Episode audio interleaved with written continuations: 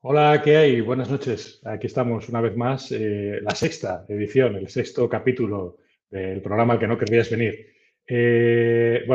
Como siempre, como lo hacemos todo sin guión y según va surgiendo, pues resulta que nada, que tenemos a Juanma que está llegando y a nuestro invitado que también está llegando, que tenía una cita y estará en breve. Pero bueno, vamos a empezar con nuestra clásica ronda de minuto y lesionado. Así que, Moja, buenas noches. ¿Qué tal estás? Hola, buenas noches, Carlos. ¿Qué tal? Muy bien, muy bien. ¿Qué tal va esa rodilla, tío?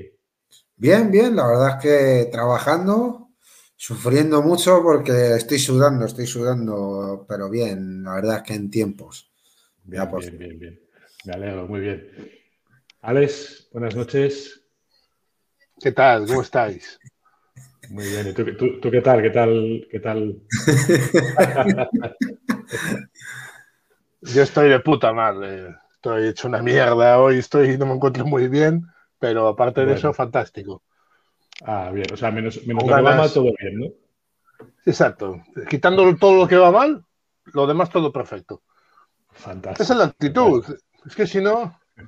¿Y tú qué tal estás? Hombre. Juanma, buenas noches. Muy buenas. Aquí andamos. Espera. Ahí. Ahora, es mi venganza para... No, una pregunta. ¿Las tres estrellas de qué son? No tengo ni idea. No son Champions, ¿no?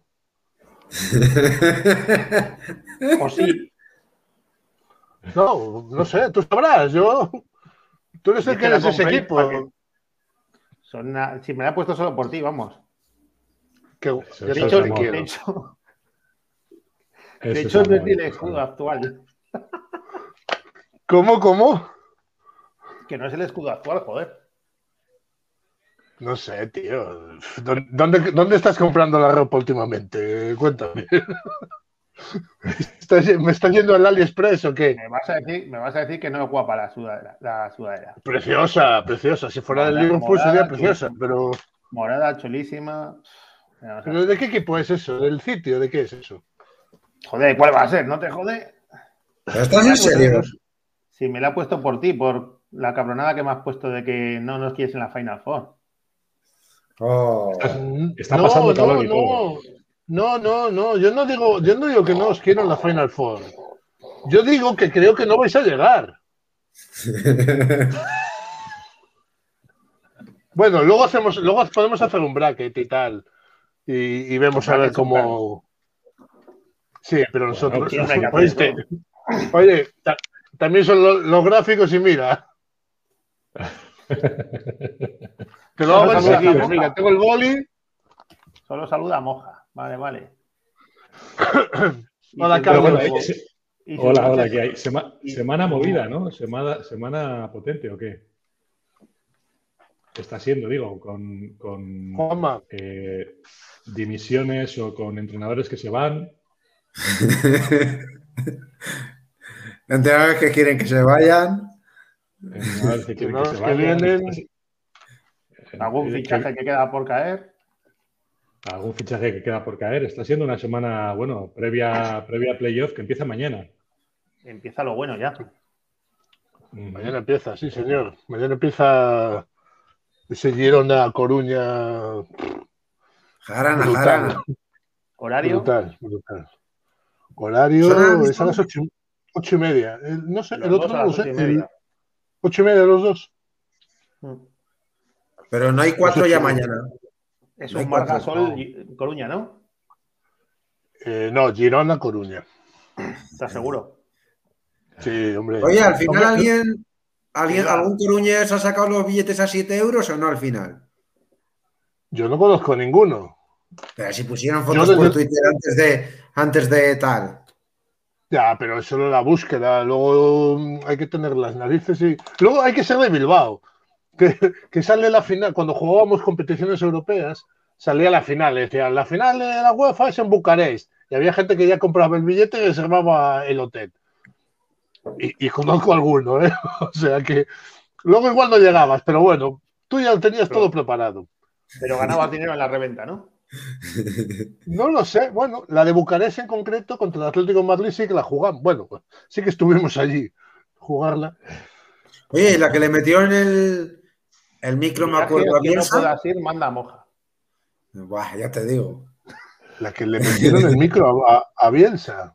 En una esa fue en las semifinales de esa UEFA contra el Español, creo, o la final, que fue contra el Español. ¿Final? No, no, pero eso fue el Sevilla. Bueno, no sé, pero le metieron, sí, un micro ahí a Bielsa. A Bielsa la semifinal aquella fue con el Sporting de Lisboa. Estuve yo en San Mamés, en el antiguo San Mamés todavía. Y la final fue con el Atlético de Madrid, que nos metió 3-0 y desde el minuto 3 que metió mi querido Falcao y hasta Dios. O sea que... Pero bueno, hemos venido a hablar de otras cosas, más placenteras, creo, ¿eh? Sí. Yo es que parecéis el abuelo Cebolleta, ¿eh? Con ese deporte extraño en el cual la corte es la mayor virtud técnica. No sé yo. No la cogen con la mano, tío, qué raro. Sí. Mañana Girona-Coruña, Palencia-Oviedo, ¿no? ¿Es así? Así es. Margasol contra Coruña, Palencia-Oviedo. Y Lezcano contra Palencia, perdona. Contra Oviedo, joder. Contra Oviedo. Oye, ¿y lo de Calle Eduard ya es oficial en Oviedo? No lo sé. Yo tampoco pues lo sé, pero he visto por ahí. He visto por ahí algún. Yo es que no sé si les han dado ya permiso para fichar. Esa es la parte, esa es la duda que tengo. El elegido al final es Kai Edwards. Sí pueden fichar. La última noticia que tenía yo era esa, pero tampoco lo sé. Si ha habido alguna cosa después. Sí, yo lo que he visto algún tuit por ahí. No de Bauhaus, sino de algún otro, hablando ya de casi como con explosiones y oficialidad. Pero vamos, la cuenta no era nadie oficial, vamos. Pero vamos, parece ser que puede ser que hay Edwards el elegido. Eso tiene la verdad que ha sido un cambio. Entonces a mí me trolearon. Eso no lo sé. ¿Qué noticias tenías tú? ¿Se puede saber? Eso ya lo hablamos otra vez. Yo te dije que ese jugador no me sonaba en concreto, pero oye. La verdad es que las primeras opciones fueron bases. O sea, pero eso quiere decir que Arteaga está más tocado de lo que puede. Sí. Lo que cambia mucho el eliminatorio, ¿no? ¿Cómo lo veis? Es que yo creo que Oviedo tampoco necesitaba un base. No. Tienes a Atencia, puntualmente puedes utilizar a Lundqvist, puedes utilizar a Jorgensen. No creo que fuese lo que más necesitaban. Pero incluso si han cambiado el foco. Incluso puedes hasta algún minuto concreto, no más, a Seiber, para subir el valor, un poco más. Quiere decir que en esa posición tienes opciones para ir trampeando poco a poco los partidos. Sí. O para salirte de un baloncesto más convencional y descolocar al rival. Entonces, lo de Arteaga quizás sí que sea más serio de lo que pensábamos. Yo sí creo que cambia la eliminatoria, ¿eh? Sin Arteaga, Oviedo... Pero es que Palencia también cojea. Al final, Bamba Fall tampoco es que está... No está bien. No es lo que esperábamos. Pero bueno, o sea, quiere decir que si tú pones a Bamba Fall ahí, claro, hace su trabajo en la zona, sobre todo defensivamente es un tío difícil de pasar. Ofensivamente, pues a lo mejor no está tan ágil como en otros momentos de su carrera y tal, pero... Le han estudiado la zurda. Saben que todo se gira a la izquierda. Al final, Bamba Fall cuando llegó fue una explosión, pero tampoco se le conocía. Ahora ya se le conoce más y se le controla más, pero bueno. Y que los playoffs luego aquí esto es, ya sabéis, como la NBA. Leña al mono, tío. Aquí la defensa ya van a ser... A mí me da mucho miedo los playoffs con el nivel arbitral que tenemos. Porque las defensas van a ser muy duras y van a perder el control muy fácilmente. O sea, y tú, Moja, que lo ves, hay errores de base normalmente. O sea, hay cosas muy lógicas, entonces... Pues era algo horrible.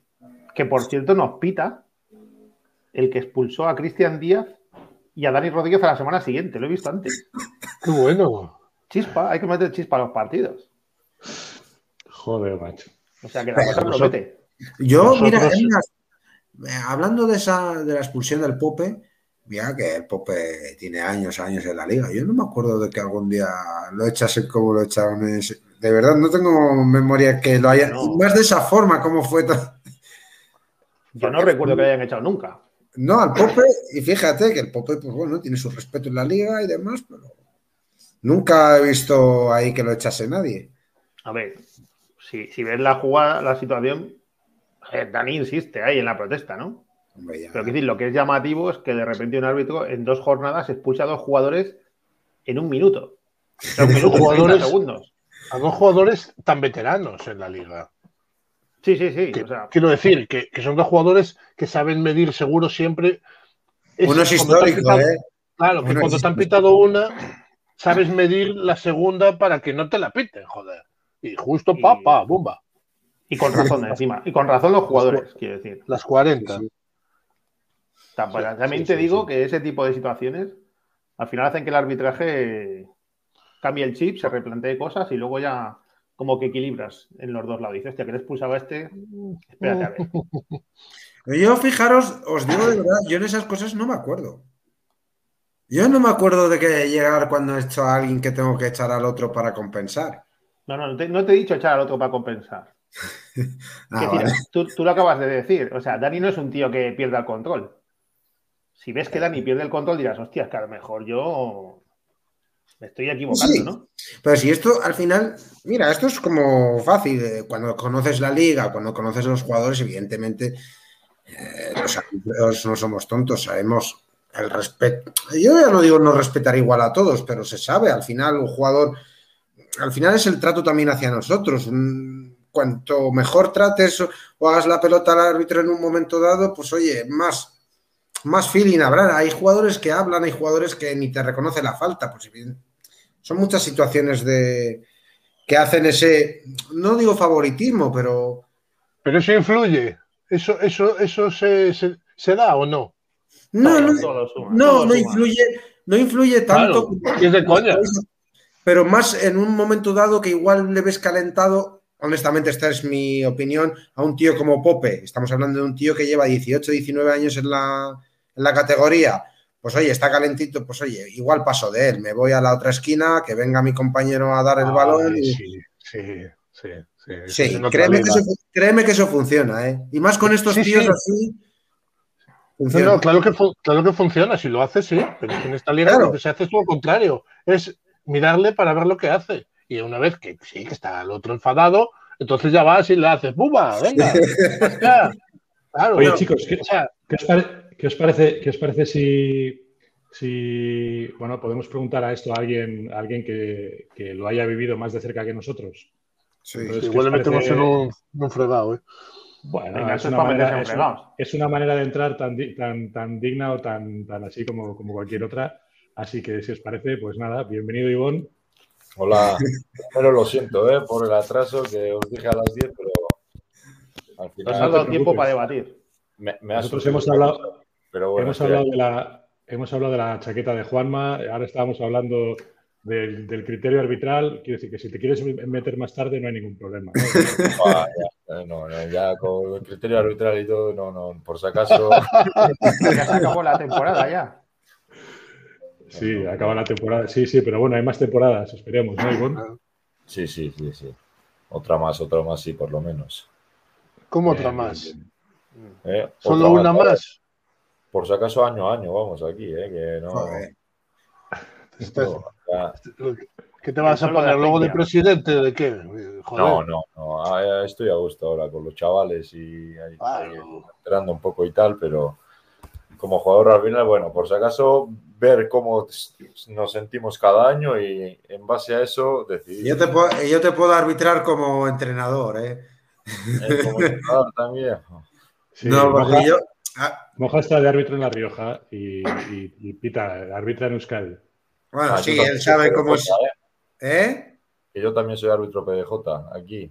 Sí, pero pero digo como en categorías, y bueno, tú sabes cómo funciona esto, en categorías nacional tenéis o riojano navarro, y digo que si alguna vez estás ahí de entrenador, que me tendrás por esos mundos. Más arriba no, desde luego. Pero bueno, nunca se sabe. Tú, no, ya no, Ibón. Ya no, pues no. A ver, la esperanza. Yo estoy bien donde estoy, Ibón. Yo me lo paso muy bien donde estoy. Ay, yo también hace 5 años no sabía, ¿no? Y mira, ahora tú, el Eboro, yo no, bueno, no me esperaba. Cuando subimos por primera vez, pensaba, puf, y ahora mira, nos hemos mantenido y al final nunca se sabe. Moja. Oye, sueño hecho realidad, ¿no? Porque te escuché, creo que en el primer tirando de 3 que estuviste, que tenías ahí la espinita clavada de haber descendido con 12 y este año 13. Sí, sí. Al principio de temporada seguro que firmábamos 12 victorias, ¿eh? Y mira, joder, lo caro que ha estado al final la permanencia, ¿eh? Y hasta hace 7 jornadas parecía que igual iba a estar más cara. Ya estábamos con 13 igual, ¿no? Es que, hostia, estaba muy dura y bueno, al final muy competido, pero bueno, a nosotros nos ha tocado al final la salvación y contentos, súper contentos. O sea, sí. Una cosa, teníamos la espina clavada de aquello y, hostia, sería duro otra vez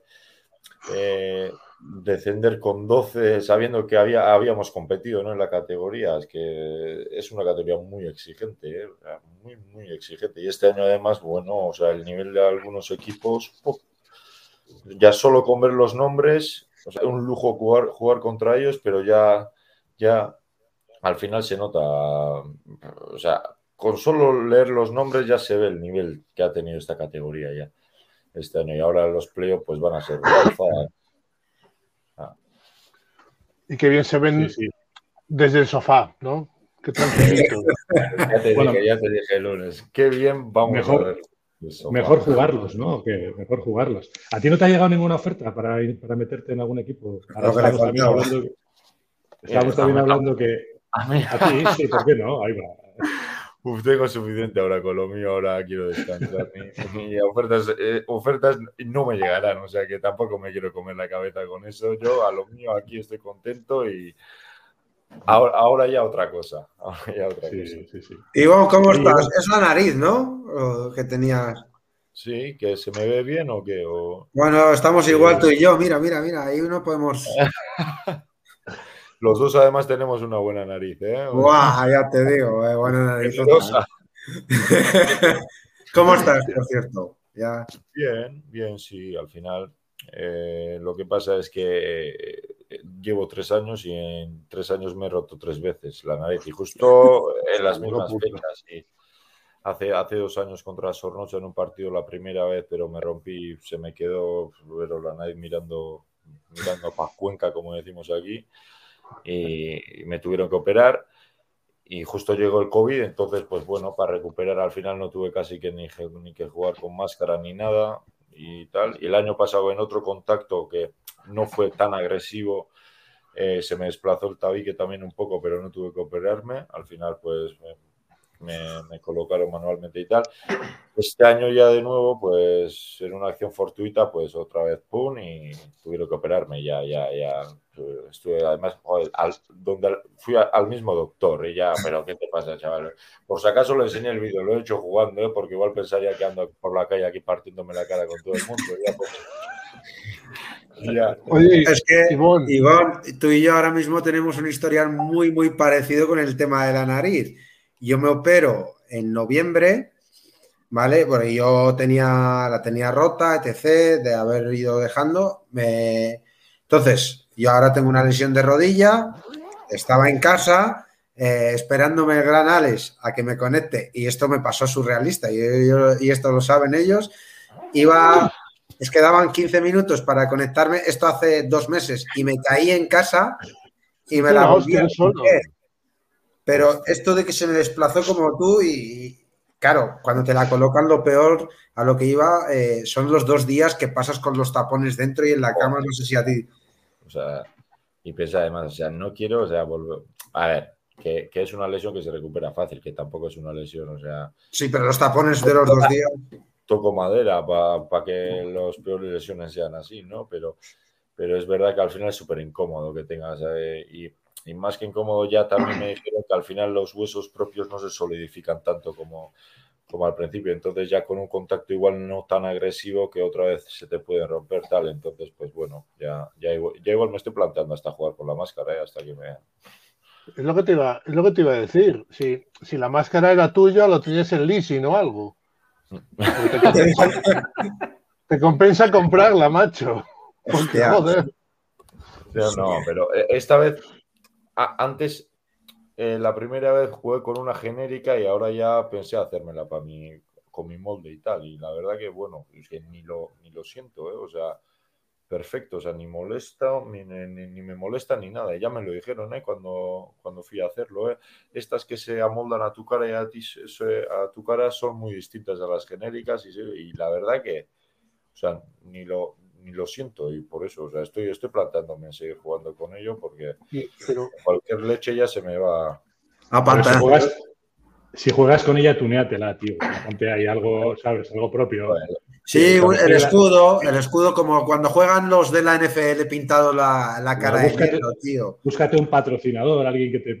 pues, le dije justo a nuestro preparador físico que tiene aquí un centro de preparación física, así que le dije, mira, ahora es la oportunidad de que pongas aquí una especie de publicidad y venga, me da 50 euritos cada semana de partido y mira, ah, sí, tal, no sé qué, pero después no, nadie me quiere patrocinar. Ibón, no sé si el centro ese es lo más adecuado para una máscara de una lesión, ¿eh? Igual decir, hostia, como vayas mucho aquí y acabas con la máscara, mejor un radiotaxi o algo así, macho. O sea, radiotaxi sería bueno, ¿no? Taxis Guridi. Hostias. Pero es que yo te digo una cosa, hablando del otro día, y te lo contó el otro día Marcos, yo estaba viendo el partido y al final, pues hombre, yo no he sido jugador, pero conocemos la categoría hace muchos años y no he vivido dentro, pero se sabe lo que se vive dentro. Al final vosotros acabáis un segundo cuarto con dudas porque partido igualado ahí, ¿verdad?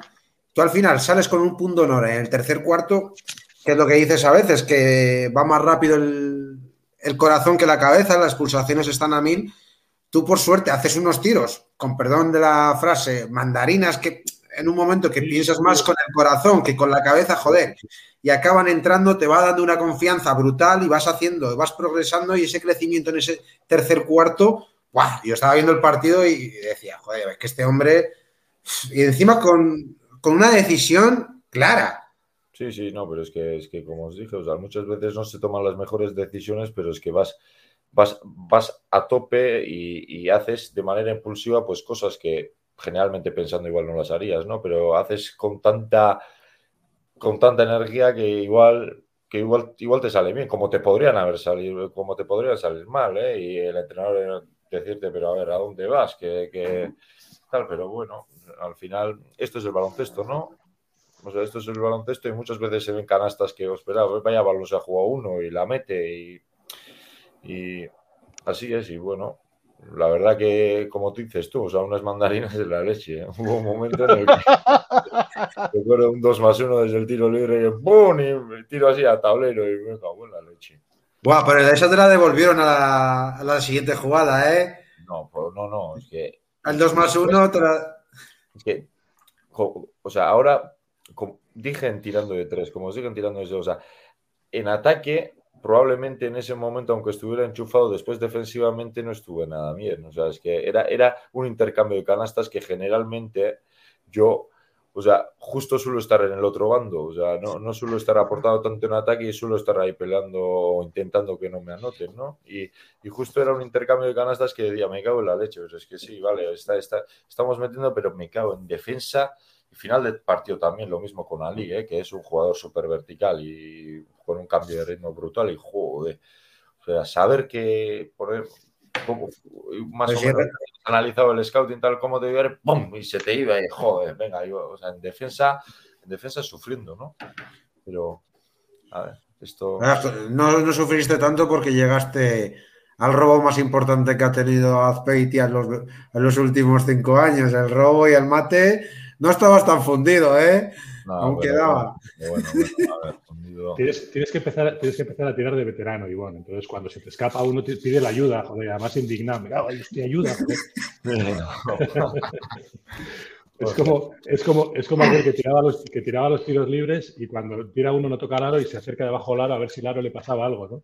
Pues es lo mismo. En defensa tienes que pedirle ayuda. Tranquilo, que no me digas eso, que eso también llegará, ¿eh? Eso creo que eso también llegará. Ya cuando no nos den las piernas ya tendremos que empezar a plantear, venga, pero si tenías que estar en la ayuda, tal.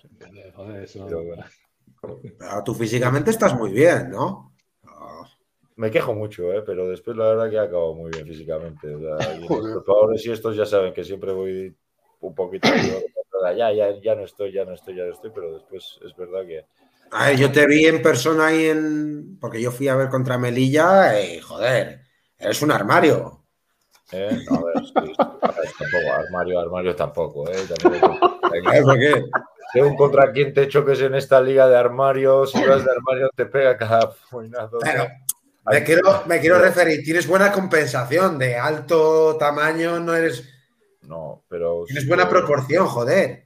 Sí que intento cuidarme físicamente para estar bien. Creo que además hoy en día, si no eres un talento puro, pues sí que tienes que estar un poquito preparado físicamente para jugar en estas ligas, sea oro, sea plata o incluso la liga, o sea, los que están bien físicamente al final, si no te dan por talento, pues te pueden aportar en muchas otras facetas, incluso defensivamente, corriendo el campo, pues siendo vertical, pues por ahí. Entonces pienso que mi juego se basa en estar bien físicamente, o sea, en ser lo más rápido que podamos, jugar lo más fuerte que podamos, ser intenso.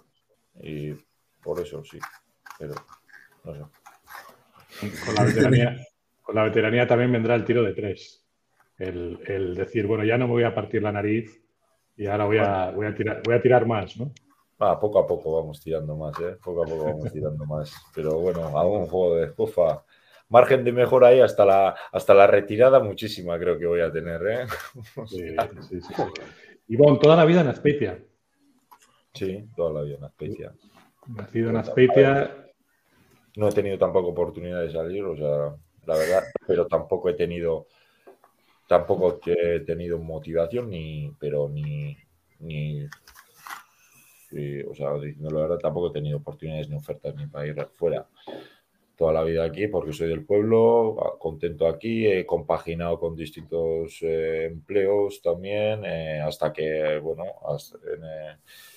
justo la anterior vez que estuvimos en la Eboro estaba trabajando en Bilbao, entonces tenía que venir por las tardes, hasta que después pues me dieron la oportunidad de empezar a trabajar aquí en el club, ¿no? Como coordinador de formación y como entrenador de chavales y un poquito de peón, ¿no? Haciendo de todo, ¿no? Hasta arbitrar a chavales, hasta tal, jugar y sí, toda la vida en el pueblo, pero porque tampoco... Pero tuviste un acercamiento al GBC, ¿no? En su momento. En 2012 estuviste un poco metido en la dinámica porque el Azpeitia era filial del GBC, ¿no? Eso es, éramos equipos vinculados y nos dieron la oportunidad de hacer la pretemporada con la ACB y fuimos yo, Oroz y Aitor Zubizarreta fuimos. Y la verdad que estuvo bien con Sito Alonso, joder, se me hizo más dura en la pretemporada que... Además, ese año el GBC anduvo muy bien, llegó a la Copa del Rey, ¿no? Sí, tenían equipazo entonces. Recuerdo Siño Neto y Javi Salgado de base, vaya pareja de bases. Javi Salgado, además, o sea, un nivel brutal. Y después tenían a Dani en su primer año cedido, Julio lo hizo a Miquel Motos, después trajeron a Quintel Butch, pero después lo reemplazaron por David Doblas, Guillén Rubio también estaba entonces en el GBC. Sí. Y Sergio Vidal. Jimmy Bayron no. Jimmy. Estaba Bayron. No, Jimmy Bayron se fue justo en nuestro último entrenamiento, dijo que se iba a Lokomotiv Kuban. Creo que se despidió. Pero fue una experiencia brutal, y además fue muy buena gente, o sea, para gente que iba como nosotros, que íbamos de compaginar, o sea, yo estaba compaginando entonces Primera Nacional con Le Plata, jugaba con los dos equipos. Imagínate que pasas a entrenar con la ACB, ¿no? Y jugadores como David Doblas, Javi Salgado, para mí, joder, yo antes veía al Bilbao Basket muchísimo cuando ascendió, antes de que ascendiera el GBC. Y Javi Salgado, tú también antes, ¿eh? Con Lucas Recker y Javi Salgado y antes con la primera. Pues, entonces, joder, fue una experiencia brutal. Y la gente que conocía y esos veteranos así, joder, grandísimo. O sea, unos profesionales y unos compañeros de la leche. Podría escribir un libro igual, ¿no? De Javi Salgado. Uf. O sea, yo no, o sea, únicamente me he cruzado ahí, ¿eh? O sea, en esa pretemporada. Que sí, ya. Cada vez que me he cruzado con él, o sea, ¿qué tal, güey? Dijo, aún sigues ahí, tal, no sé qué, me alegro. Y son detalles que, o sea, piensas, hostia, buen tío, no me... Joder, pues. Subís a cruzar alguna vez más con no tan buen recuerdo, ¿eh? No es por nada. Con Javi. Joder.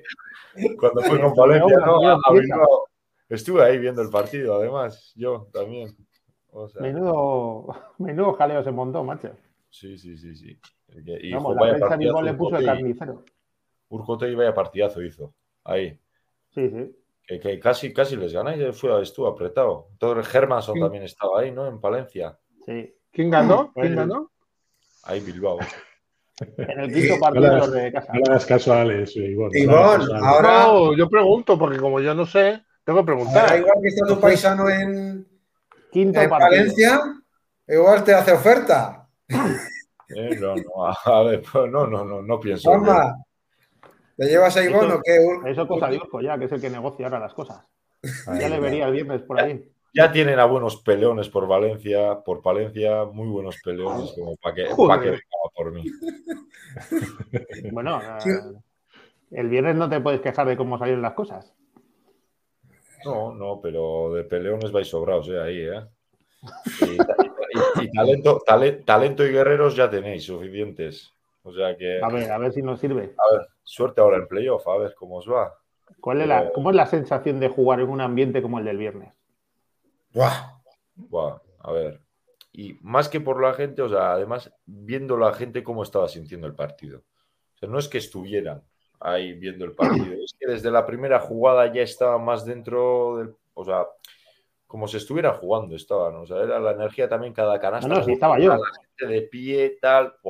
Es que eso se contagia y cuando estás en el campo, eso al final... O sea... Es como si fuera un compañero más que te está ahí empujando, venga, tal. Es que yo no sé si por televisión se podía notar, pero es que cada canasta era un gol.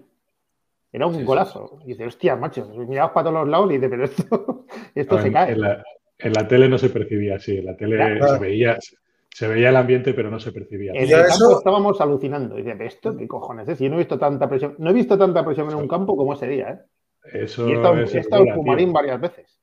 Pero sí que la verdad que tenéis mal las cámaras, porque yo cuando fui el día de Melilla, que por suerte fuiste de los pocos partidos que perdisteis en casa, y joder, había ambiente igual, que yo estaba hablando con Álex por teléfono y realmente por televisión, luego cuando veis vuestros partidos, como el enfoque es desde esa misma grada, realmente no se ve el ambiente que se genera ahí. Y joder, creo que eso lo mejoraría yo la temporada que viene, pero macho, Ibón, yo me lo pasé muy bien y mira que perdisteis contra nosotros, joder, pero el ambiente... Por eso te lo pasaste bien. Claro, cabrón. Dice, yo me lo pasé muy bien, pero perdisteis. Claro, por eso lo disfrutaste. Bueno, yo me lo pasé muy bien y perdimos también. Eso fue por las cervezas de antes. ¿No? Aquí todos hemos pasado bien contra todos, menos nosotros contra Moja. Porque nosotros hemos ganado una vez a Palma, hemos ganado una vez a Coruña, hemos ganado una vez a Palencia, pero no hemos ganado contra Melilla y Melilla nos ha ganado los dos partidos. ¡Buah! Y además, me acuerdo cuando... Que tenéis que ganar, además. Sí. Para no meterse en problemas. El partido de Azpeitia, además, nosotros íbamos muy cagados. Me acuerdo que el equipo estaba con una confianza negativa y ellos venían por lo menos de ganar algunos más. Y claro, y esta gente no perdía en casa. No, yo me acuerdo que hablé con algún jugador, tal, cuando me dice, menudo partido. Y claro, durante el desarrollo digo, hostia, que esta gente no está metiendo. Y además que tuvisteis un partido horrendo de porcentajes. Y dije, hostia, que no ganamos. Y además me acuerdo que era, recuerdo que éramos el segundo o tercer equipo que habíamos ganado por esas fechas aún ahí a vosotros. No, y además los dos primeros, o sea, veníamos, es que habíamos perdido los dos primeros partidos en casa de la liga, o sea, después estábamos en una racha. Sí, sí, no habéis perdido más, creo. Entre Rakosevich y el amigo Vesca Maiza, me cago en la leche. Además, Maiza que no había jugado, no había hecho uno bueno en todo el... Rakosevich metió unos canastones, pero aquel de talento no era mandarinas, ¿eh? Aquel de talento. Y después Vesca Maiza que jugó, o sea, ahí, al final este también tiene un talento de la leche que nos metió aquí en unos momentos claves un triple y un 2+1. Pop, y, porque pues, conocía las canastas. Sí, también puede ser eso. Además, hoy acabo de hablar para que en verano, a partir de junio, vamos a entrenar aquí juntos y tal. ¿A las 8:30? No, a las... ¿De la mañana? Sí, antes solíamos ir así. A las... ¿Qué me dices? Sí, esta es la pregunta que tenía preparada yo. Cuenta, a ver, cuenta eso. No, que cuente él, a ver qué sabe. No, yo sé que... ¡Uy! ¿Con quién? Nada más. Pero Gaisca va de Tolosa, ¿no? De Ibarra, pues sí, de Tolosa al lado. Sí. No, sí, pero, a ver, lo que sí, escúchame, la carretera, por favor, ¡buah! Para llegar a Azpeitia... Está de puta madre. ¿Cómo? Está bien. Carreteras cojonudas. ¿Por dónde fuiste, Moja? Porque igual fuiste por la carretera mala. Por el puerto, fuimos. Ah, esto hombro. Por Francia, joder. Ya que estás por aquí, pues haciendo un poquito de turismo. Sí, pero es que ese día fui con el tiempo pegado, porque además pité en Miranda, luego pité en Logroño, y claro, tenía que salir echando hostias. Y claro, de esto además no iba conduciendo yo. ¿Por dónde fuiste? ¿El qué? ¿Que por dónde fuiste, Moja? Por un puerto, no recuerdo, pero vamos. Este de Azcala, tío, por Urraqui o por ahí vendría. Este. No sé, yo fui por un puerto que yo dije, guau. Una y no más. En bici, además, en bici fue. Yo soy de Donosti, Ibón, y yo recuerdo cuando jugábamos en Azpeitia, que todavía no existía, o sea, bueno, sí existía, pero no se iba por... No se iba por claro que existía Azpeitia, joder. ¿Dónde está María? No, existía... Se iba por Tolosa y hostia, es verdad que el puerto de Tolosa y Azpeitia llegabas al partido mareado. Sí, pues ahora suelo ir, bueno, no, suelo ir por otro puerto, pero a trabajar suelo ir a Beasain y también por es otro puerto, Mandubia, no sé si conoces. Sí. Sí, por ahí suelo ir también todos los días. Al final es cuestión de acostumbrarse ya. Sí, ¿no? Aquí te mareas en zonas que no conoces, sino ya... Pero cuenta eso de las 8:30, cuenta, que yo me he quedado ahí con las ganas de lo de las 8:30. A ver, qué tenía escuchado, a ver, que tengo... A ver. Yo sé con quién entrenabas a las 8:30, pero no sé los motivos, porque era tan temprano. A ver, la cuestión es, aquí, el año, bueno, Vesca vino un par de días tal, pero entrenábamos yo y Aitor siempre, Zubizarreta, y después el año pasado Mane Sansorregui también, ya empezó con nosotros y tal, pero hace 2 años Aitor... tenía una cultura en Estados Unidos de levantarse pues súper pronto, ya a entrenar, porque en la NCAA entrenan muchas veces antes de ir a clase. Sí. Entonces ya con esa cultura tal ya empezamos. Y yo trabajaba a las 8 en una empresa. Y entonces empezamos el preparador físico, el que tiene el centro, el que os he comentado antes, le dijimos a él, para entrenar aquí físico a las 6:30 de la mañana y... El tío, por no decirnos que no, bueno, ya sí, os hago el grupo, tal, no sé qué. Después de 2 años nos dijo, cabrones, vaya embajada me metisteis. A las 6:30 íbamos, y a las 6:30.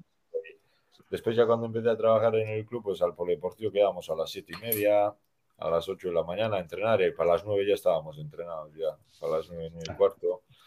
Y joder, después cuando le dijimos el año pasado a Manes, venga, que tienes que venir con nosotros a entrenar, que también tienes que meter aquí tal, no sé qué, ¿a qué hora que? A las 7:30. Pero aquí, ahí venía. Tía, por ese efecto, poco a poco, mientras va avanzando el verano, ya vamos atrasando la hora, ¿eh? Ojo, ¿eh? ¿Ahora empiezan las fiestas? A las 7:30 tal, no sé, después a las 8:00, y después ya a las 9. Pero sí. A Manes le ha hecho efecto, ¿eh? Manes ya, sí, desde el año pasado ya venía ya la final. Y bueno, el año pasado ya se veía, o sea, para los que entrenábamos todos los días con él ya, joder, entrenar con él era, desde que empezó hasta acabar, me llamaba la ayuda. Yo ya no estoy para estas peleas cada entrenamiento, venga, tú. Claro, que ya cada rebote, súper agresivo, o sea, para adentro, cómo se movía, el cuerpo que tiene, cómo la potencia, y ya, bueno, ya en la final el año pasado ya se consagró un poquito y este año también ha ido, pero, pues, pero una progresión. Y se ve que, o sea, de físico, capacidad, o sea, verticalidad, potencia para acabar las jugadas, o sea, es Eboro, en el Eboro buenísimo, el Eboro y además buenísimo. Porque o sea, si te pillas arriba, falta seguro. Y aún así la sacaba, o sea, a choque, tal. Y bien, bien, pero... No sé, ¿con cuántos...? Habláis de Olaizola, ¿no? No, hostias. Es que he escuchado al principio, perdón, solo Julen, y claro, no había escuchado. No, que ha mejorado Sorregui. No, brutal, brutal. Y para nosotros, o sea, es una imagen para el club, ¿no? Que un jugador de casa, de Azcoitia, que ha estado aquí, o sea, empezó con 11 años jugando a baloncesto, ha jugado en toda la vida en equipos de formación del club, Liga Vasca, tal, no sé qué, y desde el primer año senior entra en el equipo y además, pues, ha dado pasos agigantados en 2 años, ¿no? Y eso es como un chaval donde mucha gente ha trabajado, ¿no? Voluntariado, o sea, de voluntario, de entrenadores, tal, y es un orgullo para el club, un jugador como Manes. Hablando del club, Ibón, hablando del club, ¿cuántos chavales y chavalas tenéis? Porque, bueno, estáis en Eboro en masculino y en la... ay, se me olvidó el nombre, la Challenge. La Challenge, ¿no? La Challenge en femenino. Para los que sabéis muy bien inglés, Challenge. Para nosotros, Challenge. Challenge, vale. Y con TX. Eso es. Challenge. Que digo que, o sea, los 2 equipos en la segunda división estatal y no sé cuántos sois en la directiva o en el organigrama técnico, cuántos sois, porque yo creo que es ese milagro de ese pequeño pueblo galo, ¿no? Sí, a ver, la directiva lo conformamos alrededor de 8 personas y menos Subi, que conoceréis igual algunos aquí, y yo, todos los demás son voluntarios, ¿no? Que al final creen en el proyecto y que están, o sea, para todo. O sea, cada partido al final, un partido del Eboro también hay mucho trabajo que mucha gente no ve, que es montar el campo, llevar el tema de las entradas, seguridad, wow, cámaras, y pues nosotros tenemos que grabar nosotros mismos los partidos muchas veces, digo, y la gente tiene que estar protegiendo las cámaras para que no haya ningún tal, y si llevas a los chavales abajo también tiene que estar alguien controlando que estén ahí y lo otro. Entonces, de directiva eso, después de jugadores, pues tendremos como 18, 19 equipos federados, más después en la escuela tenemos 200 chavales por ahí. Entonces, en total seremos 350, 400 jugadores en el club. 200 chavales en la escuela, ¿eh? En la escuela. Por ejemplo, vamos a Ordicia, que es un pueblo que está aquí cerca, en Guipúzcoa, sí. El 4 de junio, y no vamos con todos los chavales, pero vamos 150 niños a jugar un torneo y 10 entrenadores, 10 con ellos. Pero no había que bajaba la demografía, no decía que bajaba la natalidad. Eso te iba a decir, los pueblos. ¿Qué pasa en Azpeitia, en Azcoitia? ¿Qué pasa por ahí? Todos. Los ascensos, ojo, que hay, las salvaciones. Ojo, que pelean contra el fútbol también. No. Aquí hay fútbol. Aquí fútbol y pues, mucha competencia con el fútbol. Por eso te digo. La competencia, no hay competencia, porque al final el fútbol hace que todos los niños que juegan con nosotros a baloncesto, casi la mayoría también juega al fútbol, ¿eh? O sea que, no, es que al final... La realidad es que a nosotros nos cuesta tanto al final divulgar, ¿no? Lo que nos gusta, el baloncesto, tal, no sé qué, que bueno, y en una gran parte vosotros hacéis esa labor, ¿no? Que al final estas categorías, ¿no? Que sobre todo pues para clubes pequeños como nosotros, que cuesta vender, que la gente se anime a ver un nivel muy exigible como la Eboro, y el fútbol al final es lo que vemos todos los días, ¿no? Que a mí también me gusta, pero digo que a cualquier hora enciendes la tele y tienes un partido. Y también, entonces, es difícil, pero bueno, al final también es lo bonito que tiene nuestro deporte, que al final tienes que igual empeñarte más, y al empeñar más, pues al final la gente, pues digamos que al final la gente igual pone más ganas lo quiere más también. ¿Eh? Acabas queriéndolo más también, ¿no? Igual, por eso sí, esa es igual la frase. Claro, tú hablas con exjugadores y están siempre muy involucrados en el baloncesto, siempre pendientes, siempre... O sea, parece como que se crea un vínculo mayor igual que con el fútbol. Pues, bueno, hablamos de otros deportes como ciclismo, cualquier otro, que igual está en la misma situación, ¿no? Y se crea ese vínculo igual que en el básquet. Sí, no. Sí, estoy de acuerdo totalmente contigo, que muy pocos exjugadores ya cuando dejan de jugar a esto dejan muy quemada, hay muchos que acaban muy quemados. Pero estamos hablando, pero hay gente que acaba muy quemada, hablamos igual de exdeportistas profesionales. Sí, en general. Estos chavales que juegan en Azpeitia, en Iraugi y tal, todos estos chavales dentro de 20 años seguirán siguiendo el baloncesto, con el cariño hacia el baloncesto, etcétera. No, yo no hablo ya de exjugadores que, bueno, las circunstancias donde te lleven y lo que te trate la vida, pues bueno, acabas quemado o no, ¿no? Pero yo hablo más bien de categorías base y de gente que empieza a amar el baloncesto desde pequeñitos, joder. Aquí estamos 5. Pero yo creo que en general yo creo que Azpeitia es una excepción.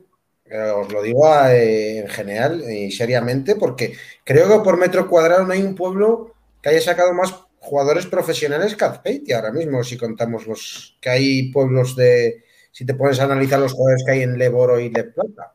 Sí. Y creo que es un punto a favor, y lo que dices, tratar con niños y demás, y joder. Pero todo lo que había alrededor del campo eran canteranos. Sí, y además... Lo primero que a mí, cuando vi que lo primero que salieron cuando sonó la bocina... Invasión de campo. Invasión. Sí, fueron niños los primeros, pero joder. Y ves... Quedamos alucinados. Y muchos de ellos... Todo, ¿no, Uri? Y muchos de ellos, además, o sea, entrenaba yo. Y venían los jugadores que entrenas tú, Ibón, y te hace una ilusión de la leche. Y ellos también ves que al próximo entrenamiento que vas, pues que te ven con los ojos tal, y tú les intentas enseñar lo mejor que puedas y motivarles. Pero es que es importantísimo. Necesitamos todo, ¿eh? En este deporte necesitamos todo para que creemos esa ilusión, ¿eh? A los chavales, ¿eh? O sea, creo que, por ejemplo... Ibón. No, dale, perdona.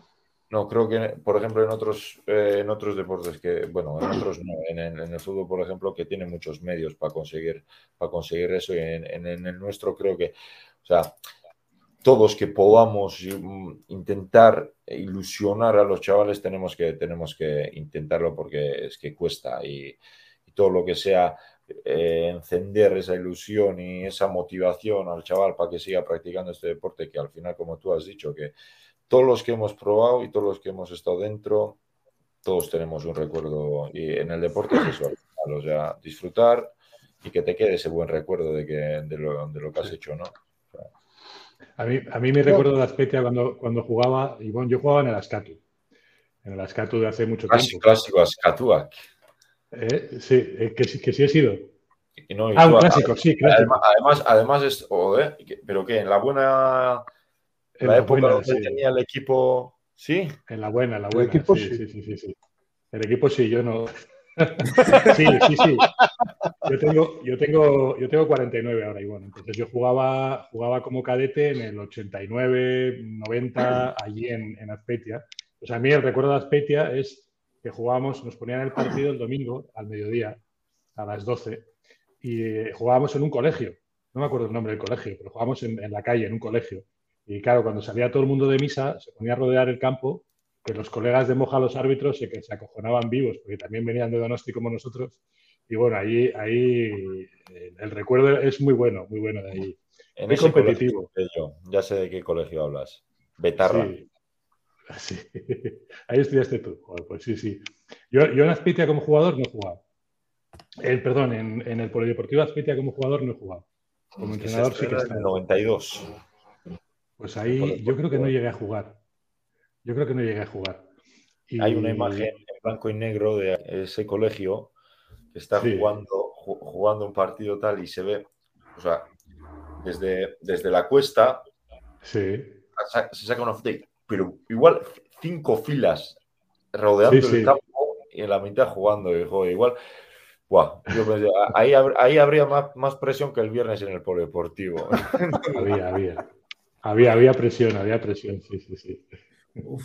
Mira, de hecho me recuerda a eso, cuando el ascenso de Albacete, si visteis, había gente, no sé si visteis la vuelta contra Valencia, había gente sentada con sillas al lado de los árbitros. Y claro, a mí, yo soy árbitro hace muchos años y a ver, ahora ya por suerte, pues ya no lo ves una imagen tal, porque los polideportivos, pues bueno, pues tenemos polideportivos por suerte, pero me vino tantos recuerdos cuando vi ahí a la gente en Albacete que dije yo, menuda presión puede tener un árbitro, pero no os podéis imaginar, con tantas voces, con la concentración. Y yo decía, aquí el que venga a jugárselo y no se lo desea a nadie, eso.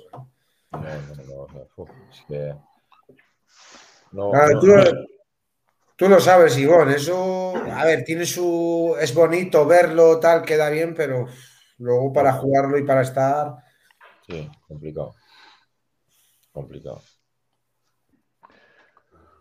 Sí, sí. Oye, ¿qué os parece si hacemos la Partipedia? ¿A quién le toca? Venga, ¿a quién le toca? A mí no. A Carlos, creo. Hostia, pues es que no lo tengo preparado, ¿eh? Joder, la Partipedia. Pues la juego que tienen los de Granada en el autobús, con los viajes largos, que dicen la estadística de un jugador LED y con pistas aciertan cuál es. Tienes que decir, dices algunos datos de ese jugador, pues igual no en qué equipo juega, pero en qué puesto está su equipo en la clasificación. Si está por arriba, qué zona, ¿no? En qué zona más o menos está. Algún dato, pues yo qué sé, los minutos que juega, los puntos que hace y demás. Y luego, bueno, nosotros hemos hecho una pequeña adaptación y es antes de soltar nombres, que nunca lo conseguimos, siempre soltamos nombres a la primera. Pues permitimos hacer preguntas, ¿no? Yo qué sé, si es español o si es extranjero, si yo qué sé, cosas, ¿no? Pero nunca funciona. Nunca funciona. 2 puntos, Miquel Sanz. Ya está, es una cosa. Hostia. Pues así acerté yo el de Cáceres, joder, a la primera. Tú dijiste el de Cáceres, ¿no? Dijiste. Sí, no dije el Cáceres. Ah, bueno, sí, dije el canterano del Unicaja que juega en Cáceres. Fui más explícito. Yo acerté Manex, que creo que fue, que además fue con Joan Pardina, ¿no? Creo que... No sé quién lo fue. Sí. Ansorregui lo acertó Ale. No, ¿quién dijo? No, Ansorregui, ¿quién lo acertó? Carlos. Yo. Sí. ¿Y quién está diciendo? ¿Quién dice el jugador? Pues Carlos. Carlos. A mí. Tú busca uno, que ya te veo que estás buscando uno. Claro. Sí, estoy buscando. No, el que estoy buscando es Ibón.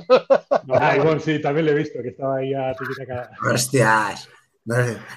Ibón, no has hecho malas estadísticas, pero el tiro libre... No, todo lo que sea, es que no alargues la palabra. Libre no digas. Todo lo que sea tiro... Qué exagerados sois, joder. Bueno, o sea, estamos jugador de zona tranquila de la tabla, es decir, ni playoff, ni ascenso, ni descenso. ¡Yorca! 23 minutos. Hostia. 12 puntos. La conseguís. Nacional, no es nacional. No es nacional. ¿Y media tabla has dicho? Sí, bueno, media, sí. Ni playoff, ni descenso, ni ascenso. ¿Es extracomunitario? No. No. Bueno, es complicado el juego, ¿eh? Pero puedes seguir preguntando, Ibón, ¿eh? Hay más preguntas que hacer. ¿Es lituano? ¿Es lituano? Pavel Sakov. Muy bien, Ibón. No vale. No vale porque has mirado las estadísticas, sinvergüenza. Me acaban de chivar. Un tal Miquel Odriozola me ha chivado. Hostia, claro. Ese tiene que saberse las estadísticas, qué cabrón. Oye, venga. Hablando de Sarkov, el otro día que yo, pues en la celebración lo vi, el abrazo que le da Iñaki Jiménez, el tío está como un fideo, tío. Como yo. Está fino, pero tiene fuerza, el chaval. Está fino, pero tiene fuerza. Sí, ¿no? Sí, pero está largo, súper largo, pero ya le digo que tiene que empezar a comer unas alubias y tal, unas alubias con un trozo de morcilla y tal, ¿eh? Para que... Sí. Por aquí han dicho que eres buen maestro para eso, tú, ¿eh?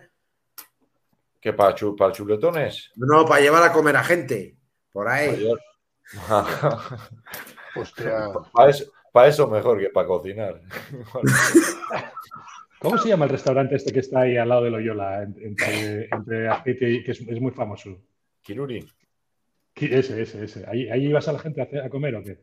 Oh, un clásico ya. Bueno, solemos ir a muchos sitios. Bueno, sí. Tampoco. Ahora, durante la temporada, poco.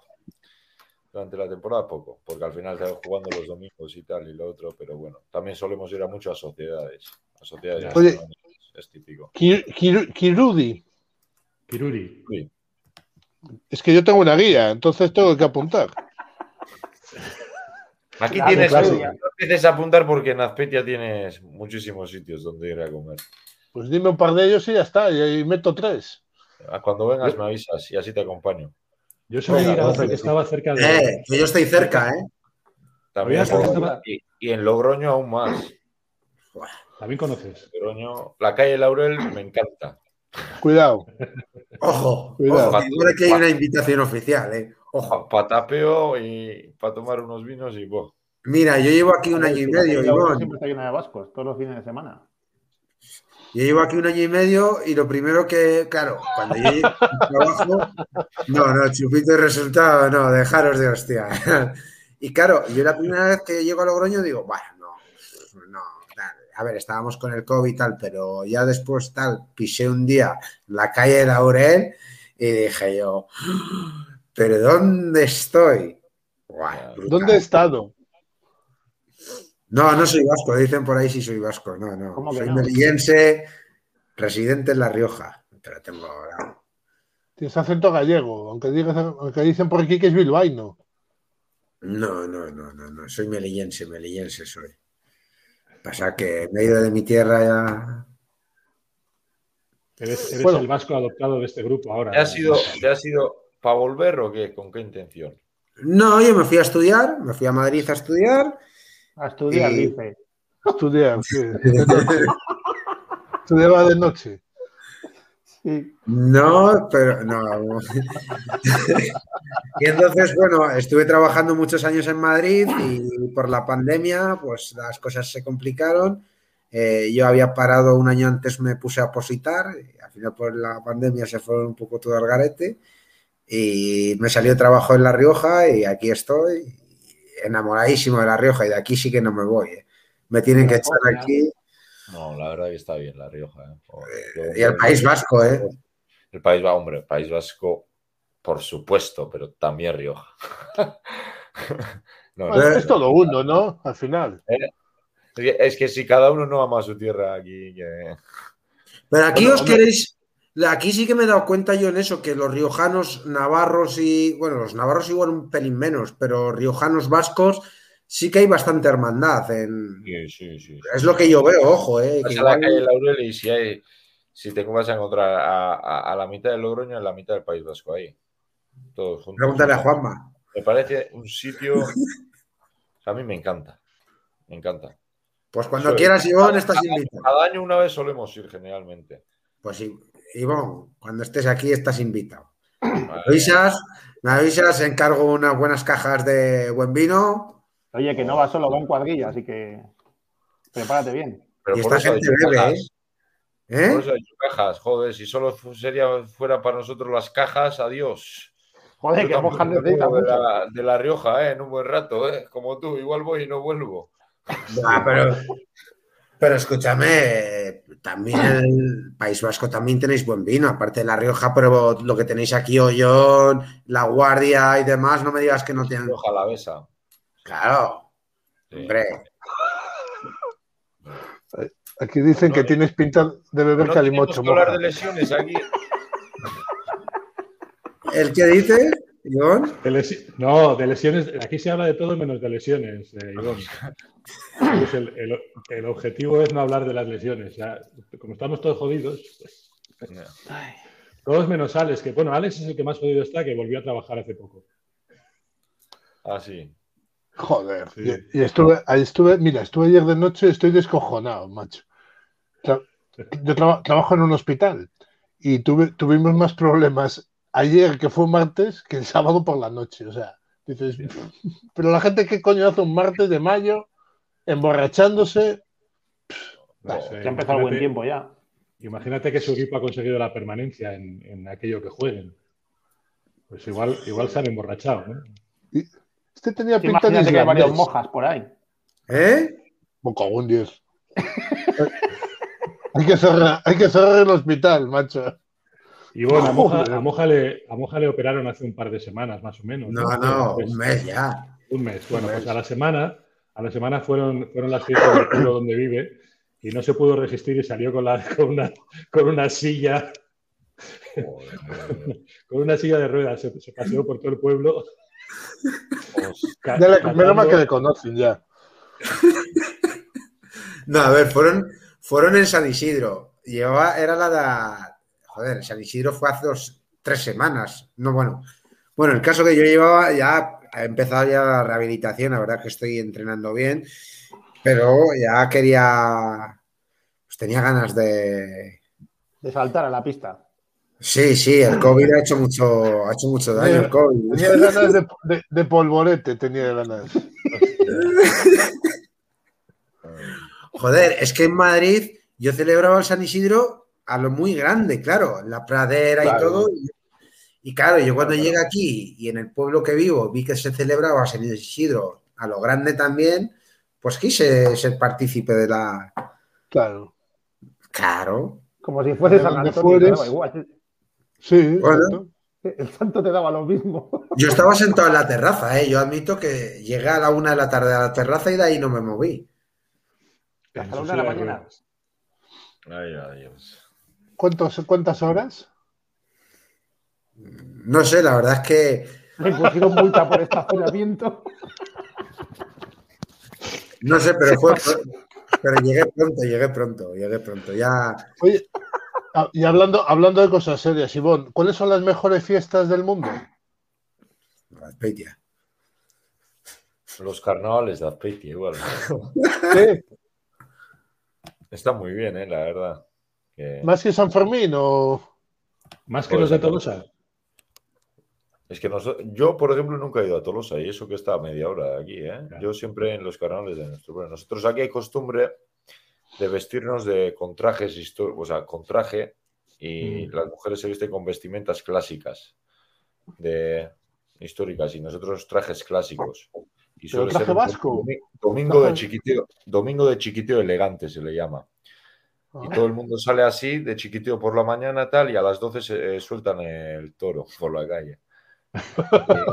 Entonces, suena una soga, pero un toro bastante grande así. Entonces suele ser ahí peculiar, tú vas ahí tomándote tag algo, el toro ahí, pum, y después al mediodía la gente sigue de chiquiteo, ya no hay toro tal, y a las 4 ya la gente suele estar más entonado, más valiente tal, y otra vez el toro. Sacan el toro. A Moja, si no le sacas un autobús, no le pasa nada. No, es que Ibón no se puede reír, no sabe nada el pobre hombre. Moja, tenemos que ir a los carnavales de Azpeitia. Sí, además yo vine con un objetivo que aquí cuando vine a vivir a Rioja, que es conocer todos los pueblos que hay alrededor. Bueno, pero arbitrando la verdad que poca suerte tengo porque no puedo, Bastante jaleo tengo aquí en La Rioja porque somos muy poquitos compañeros y la verdad es que no se puede salir. Pero sí que, joder, hay tantos pueblos aquí que me quiero recorrer y conocer estas cosas que me dice Ibón. No, aquí en la zona, sí. ¿Has venido, has conocido ya, bueno, supongo que todo lo que sea San Sebastián y toda esta zona lo controlarás, porque... Algo, Carlos, algo. Carlos también seguro que echan falta un poquito, Donosti, de vez en cuando. Sí. Yo tengo una vida muy azarosa en ese sentido, porque vivo en Palma, ahora estoy en La Rioja, en Ventrosa, un pueblo de la sierra, más curvas que para ir de Tolosa a Azpeitia, y tengo una hija en Donosti y la voy a ver cada 15 días. Ahora que ando jodido la rodilla, no puedo moverme tanto, pero sí que me muevo más que la compresión, una coja. Viajas más que nosotros, macho. Cada vez casi. Aquí somos tres vascos, no sé. Carlos, Juanma y yo, y ninguno estamos en Euskadi. O sea, los más cercanos es Moja, que está en La Rioja, y Carlos. Sí. Es muy peculiar, tío. Sí. Es euskaldunes por el mundo, macho. No. Moja, cuéntale a Ibón. Cuéntale a Ibón lo del autobús. Ibón, yo lo que sí que te quiero preguntar, ¿cómo llevas la resaca de...? Estamos a miércoles, pero no sé cómo está la resaca de esta semana. Wow, hoy le he dado vuelta. De la boda. Entre la boda, pero el viernes ya fue duro, ¿no? No, el viernes no pienses, ¿eh? El viernes, o sea, estuvimos ahí eufóricos así en el vestuario y tal, pero después el equipo tenía comida el sábado. Entonces el sábado yo llegué de la boda a las 11 de la tarde y me junté con los del equipo y tal. Y ahí ya algunos ya acabamos a las tantas de la mañana, pero bien contentos. Después, joder, puf. Levantar la cabeza cuando salgo, ¿eh? Puf. El lunes aún estaba... Es que ya tenemos una edad, Ibón, ¿eh? Bueno, no sé, pero... Tú y yo somos de la misma quinta, así que... Ah, ¿eres del 92 también? Sí, un poco más grande, más mayor que tú, porque soy del 1 de enero. Así, pero... Bueno, que yo digo, estamos mayores, ¿eh? Yo no estoy para... Joder, pues sí que tienes ahí ambición, ¿eh? Para salir con una silla ahí a dar tumbos por la noche, me cago en la hostia, para que estés ahora. El COVID. Lo que tienes es otra cosa. Joder. De las Bosnias y las Herzegovinas, madre mía. No. Más de las segundas. Oye, Ibón, al final, venga, ¿no has hecho la pardipedia? ¿Que tenías mirado jugador o qué? No he mirado, ¿eh? Ah, no has mirado. Ah, pensaba que estabas buscando. Vale. ¿Pero ha acertado o no ha acertado? Él sí ha acertado, claro, porque tiene una red de... Venga, pues haz. Trabajando, espionaje. De mínimos trabajando. Venga, haz otra. Ya no le hago caso, ya. No. Es que si no lo despide. Pero a la primera ha acertado, ¿eh?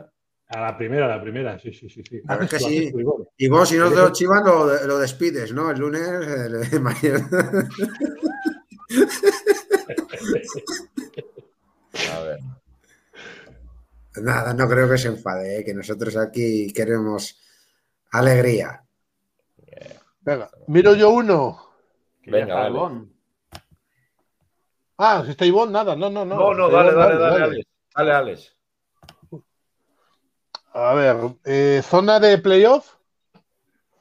¿Vale? Juan Rubio. Zona de playoff, 7,6 puntos. ¿Qué queréis? ¿La valoración? ¿Qué queréis? Un dato que tú consideres que puede ser relevante. La nacionalidad. Es de Bilbao. Jorge Bilbao. Bueno, los de Bilbao son de... Sí, pero Bilbao no están en playoff. Que ya los Jorge ves, Bilbao. No, Bilbao no está en playoff. Es de Bilbao, ¿eh? Tiene 7,6 puntos. Es de Bilbao, pero yo pensaba que era de Pamplona. Pues ahora lo tenéis muy fácil, ¿eh? Urtasun. Ah, ¿pero cuál? Chemi. Álex. Chemi. Pero yo pensé, pero Chemi... Pero son navarros, ¿sí? Ellos se fueron con Gonzalo muy jóvenes a jugar, eso sí que lo sé, pero son navarros ellos. Navarros. Sí, sí. Yo juraría que habían nacido en Pamplona, ¿eh? Lo que pasa es que aquí pone Vizcaya. Bueno, para mí Bilbao es todo, o sea... Entonces aquí pone Vizcaya. Hasta Pamplona es Bilbao para ti. Hombre. Bueno, y Nueva York. Oye, hasta Manchester. O sea que ya te puedes quitar eso. Hoy te lo aguantas todo el día. Por echarnos de la Final Four. Es que Juanma está muy enfadado conmigo, porque ayer me dijeron que Coruña, que va a llegar tal, y me dijeron que una de las de los requisitos para que Coruña avanzara en el playoff es que se metiera Oviedo en la Final Four. Y yo dije, pues firmo. Y lo firmo. Te dijeron, va a entrar Coruña y Oviedo, dijiste, lo firmo. Digo, vale, firmo, pues ya está, claro que lo firmo, joder. Y como es del Liverpool, que lo tiene ahí atrás. Hoy no. La verdad es que, Álex, pues, o sea, sabiendo que somos compañeros aquí de Twitch, que somos unos modernos, podrías haber dicho, ¿puede ser Coruña y Palencia? No sé, podría ser. No, tú firmaste según lo dijeron, ¿eh? Yo vi que Coruña se metía en la Final Four y dije, firmo. Lo demás me daba igual. O sea, no, si me pone que tengo que ceder sangre en Transilvania, también la pongo, o sea, sin problema. Y en Herzegovina también. La cosa ahora, ¿eh? Joder, sí. Oye, Iván, te voy a hacer una pregunta. Aquí han surgido dudas esta semana. A ver, lo voy a decir así porque hemos dicho o eres policía o eres banquero. Aquí se ha tenido esas hipótesis entre los cuatro, un debate. Bueno, no sé, ya ha dicho que trabaja en el club, ¿no? Pero también tengo otro trabajo. Ah, pero no es ni policía ni banquero, ¿no? Bueno, estuve trabajando en banca, hace 4 años. Pero ahora... ¿Bancario? ¿Me veis como policía también, ¿eh? Sí, te veíamos, pero es que no sé dónde surgió. A ver, hubo un artículo que yo leí, el partido que viaja, no sé, es que no sé dónde leí, de verdad. Partido a Coruña. A Coruña. Lo puso el club en el tweet que te esperaban y tal. Lo puso Subi. Bueno, sí. Y yo deduje de ahí que podía ser policía. No me acuerdo de qué leí, de verdad. Sí, más o menos. Soy como técnico de Hacienda. Más o menos policía. Pero... Bueno, oye, pues hasta aquí la entrevista, ¿eh? Un placer. No, pero estoy como técnico para hacer las declaraciones de la renta, ¿eh? Para 4 meses. Bueno. Es mi primer año este. Ojo, ¿eh? Venga, Moja, falta la declaración. No, yo ya la he hecho. A mí me toca... Hostia. Claro, ya la he hecho. Claro. Pues mira, básicamente no cobro tanto, pero como el baloncesto lo tengo que declarar y, mira, tristemente con el COVID solamente superé por 160 euros. Es decir, solo el año pasado con el COVID gané 1.650 y por esos 150 euros lo tengo que hacer, es decir, pero bueno, no pasa nada, que hay que pagar impuestos. Contribuir a las arcas. Hombre, por supuesto. Pagar impuestos es bueno, ¿eh?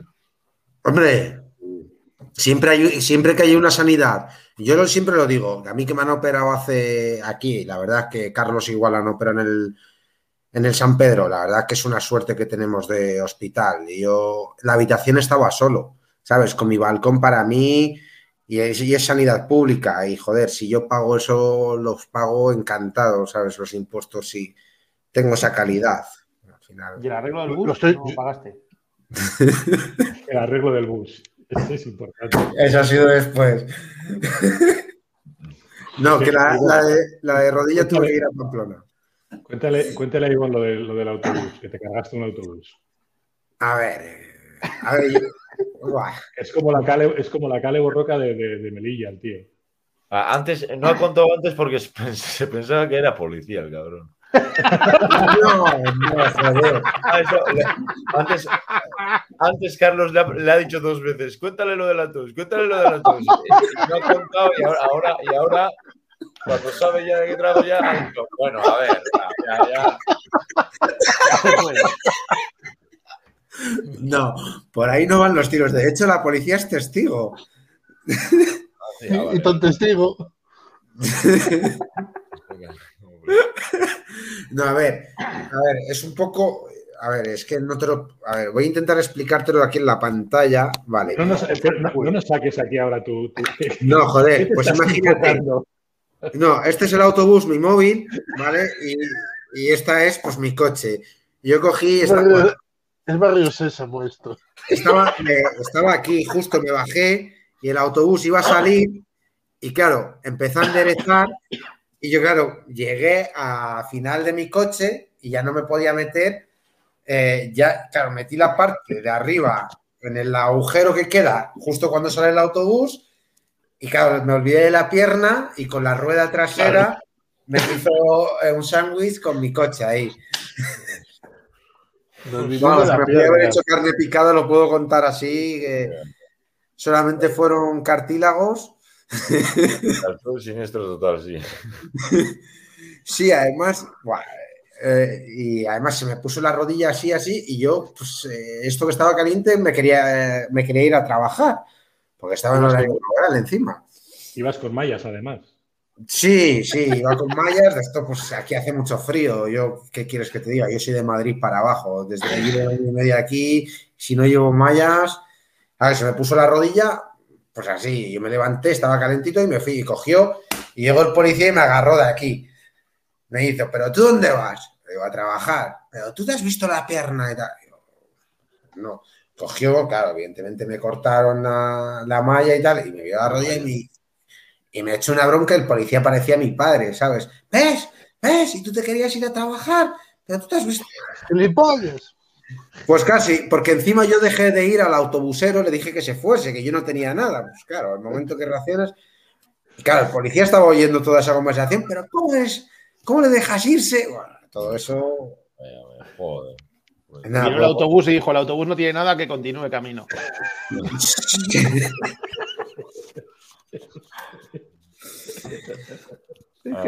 De Madrid abajo, dice. De Madrid abajo está Córdoba, macho. Tú eres de más abajo todavía.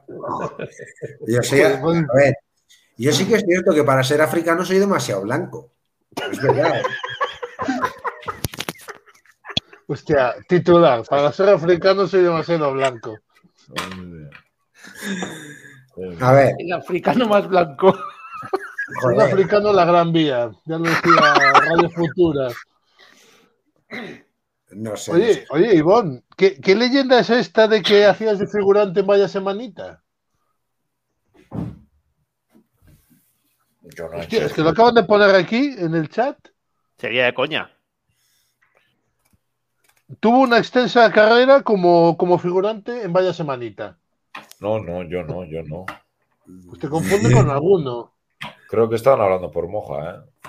Ya está. Era el que hacía de Alavés, se Moja. No. Oye, Ibón, yo sí que te quería preguntar, volviendo al tema del baloncesto, este año que has tenido ahí a Mendiola, no, joder, pero el 3x3 no te llama la atención, tío. No es que no me llame, o sea... Es que tienes físico, tú. Pero los veranos, o sea, la verdad es que nunca hemos andado así. Ya solemos tener aquí torneos igual alrededor, pero más, no torneos, digamos, así como de solemos entre amigos y así ya suele haber torneos, pero la verdad es que no. O sea, ¿vas a ir a 14 horas de Pamplona? ¿Que organizan Arros? No. Es que nunca he tenido costumbre de ir, y no porque no me guste ni nada, o sea, aprovecho... Ahora, el verano aprovecho para hacer otras cosas y los fines de semana y así aprovecho, me casé también el año pasado y aprovecho para hacer cosas con mi mujer y tal. Y, o sea, cosas que no puedo hacer durante la temporada, más que nada. Y después entre semana, pues entrenar un poco, tal, y no... Antes ya solíamos ir, cuando hace 8 años y así a Zarauz íbamos, donde solía haber buen ambiente en el 3x3, a Vergara también, al otro compañero y pasábamos muy bien, pero... Ahora no es que no es porque no me guste ni por tal, porque me parece además o sea, un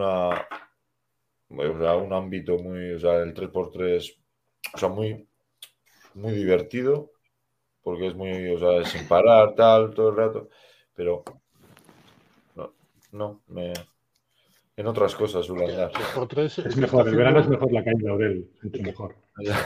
Es que Moja va, se está preparando para ser árbitro FEP de 3x3 y supongo que igual está buscando sparrings o algo.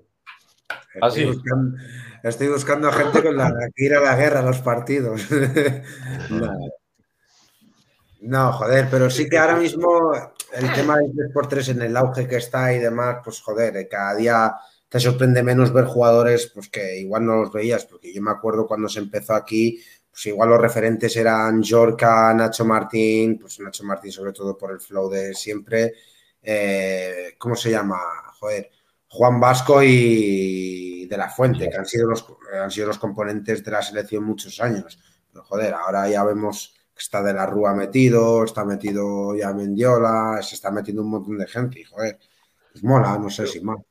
Hubo un año que no sé en qué competición fue, no sé si es que ahora lo tengo un poco fuera de la cabeza, pero sé que Miquel Motos estuvo en un torneo internacional de 3x3 cuando era, bueno, ahora que... ¿Miquel es de tu edad, Ibón? No. Un año menos tiene.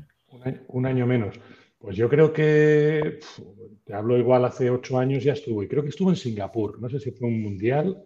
Sí, algo así. Aitor Zubizarreta también fue en Junior o al 3x3, sí. No sé, a un mundial o creo que también. Y sí, a ver, está en auge. La realidad es que está en auge y mientras más jugadores les guste, pues... Ese ámbito, pues es que va a seguir en auge. Y la verdad que Pavel también es un buen espectáculo. Pero es un poco como el vóley playa, ¿no? Y los partidos también, sí, eso es. Bueno, a ver, vóley playa. Los partidos son más cortos, entonces, digamos como que hay más, estás mucho más atento porque al final son 20 minutos. ¿Cuánto suele ser? No, o sea, hombre, 10 minutos. A partidos de 10 minutos suelen ser. Sí, y dejamos que os zurréis más. También queréis que os dejemos que os zurréis más. Eso a mí me lo han pedido jugadores, tío. Hostia, bueno. En el 3x3 la gente se quiere ir a zurrar. Es decir, No se lo pongas también a Ibón, que tiene que cumplir también. Tiene para eso el ring. No, sí, joder, pero sí que hay... A ver, si es más permisivo al final en el juego, en el tema de las violaciones igual no... Pero sí que se está haciendo, y más con los cambios que está haciendo FIBA, la verdad que lo está haciendo un deporte mucho más atractivo. Y, joder, y gente, pues, por ejemplo, que pues, haya tenido limitaciones en el 5x5 para llegar al profesionalismo, pues ahora en el 3x3, pues, con el dinero que mueve, pues, oye, la gente se puede dedicar a ello, ¿eh? Sí, no. Sí, porque ahora, además, eso va por registros FIBA, eso va a registros individuales, y eso se va actualizando todos los días y de repente, depende de tus registros, pues tienes unos ingresos X y, joder, anda que no hay jugadores viviendo del 3x3. Joder, aquí en Coruña... Donde haya todo el campo y donde haya contraataques y donde haya el espectáculo, para mí el mayor espectáculo suele haber en el baloncesto rápido o sea, en transiciones, en campo abierto, cuando vas de campo a campo, eso, 5 contra 5, todo el campo para mí. Entonces te hubieses enamorado de D'Antoni en su momento con los Phoenix, ¿no? Cuando empezó con el correr el 5. No, y que también digo que, a ver, al final 5 contra 5 también en un campo, pero si algo tiene de especial, para mí el 5 contra 5 en todo el campo con el 3x3, eso...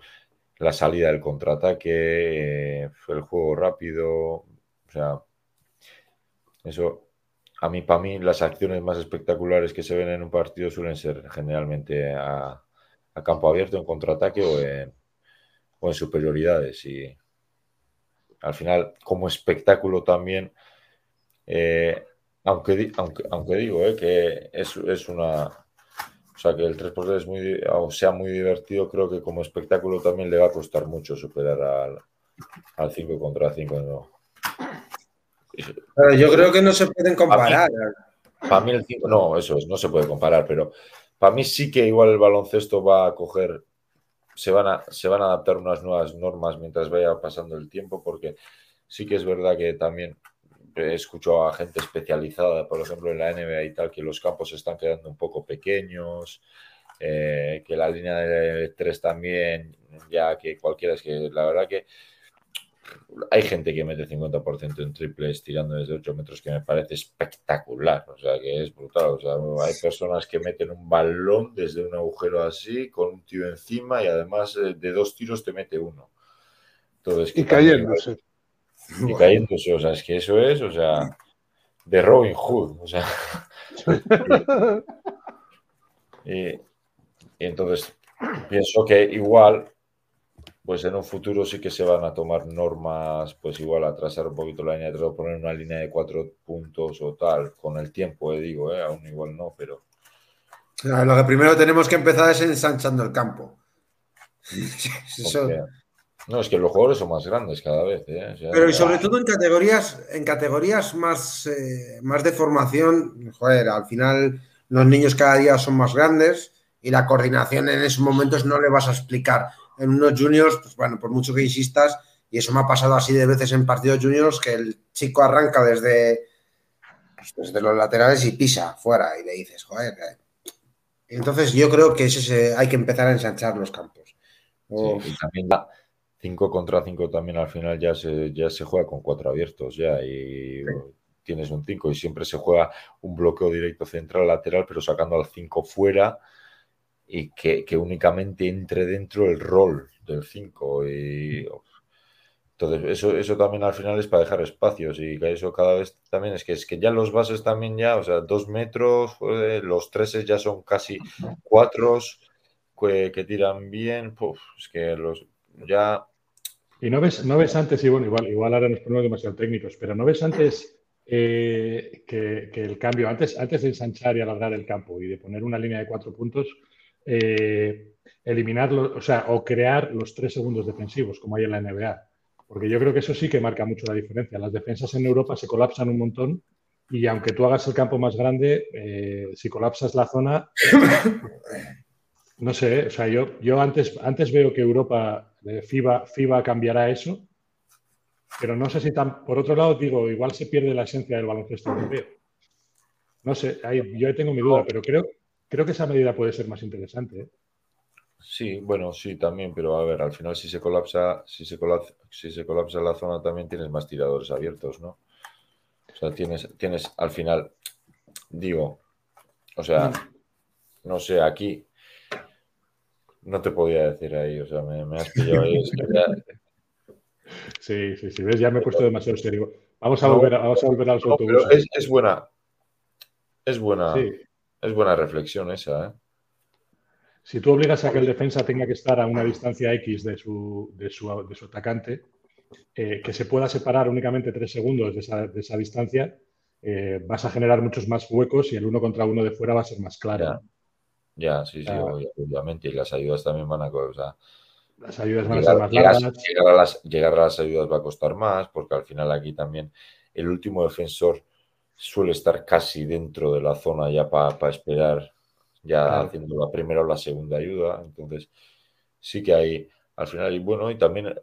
Eso llevaría un poquito también que el juego igual fuera más estilo NBA, ¿no? Que te escapas de uno y la acción acaba en una acción. Y va a ser más 1 por 1 todo el rato, como Estados Unidos. Lo que tú dices, pero al final el valor de la defensa también.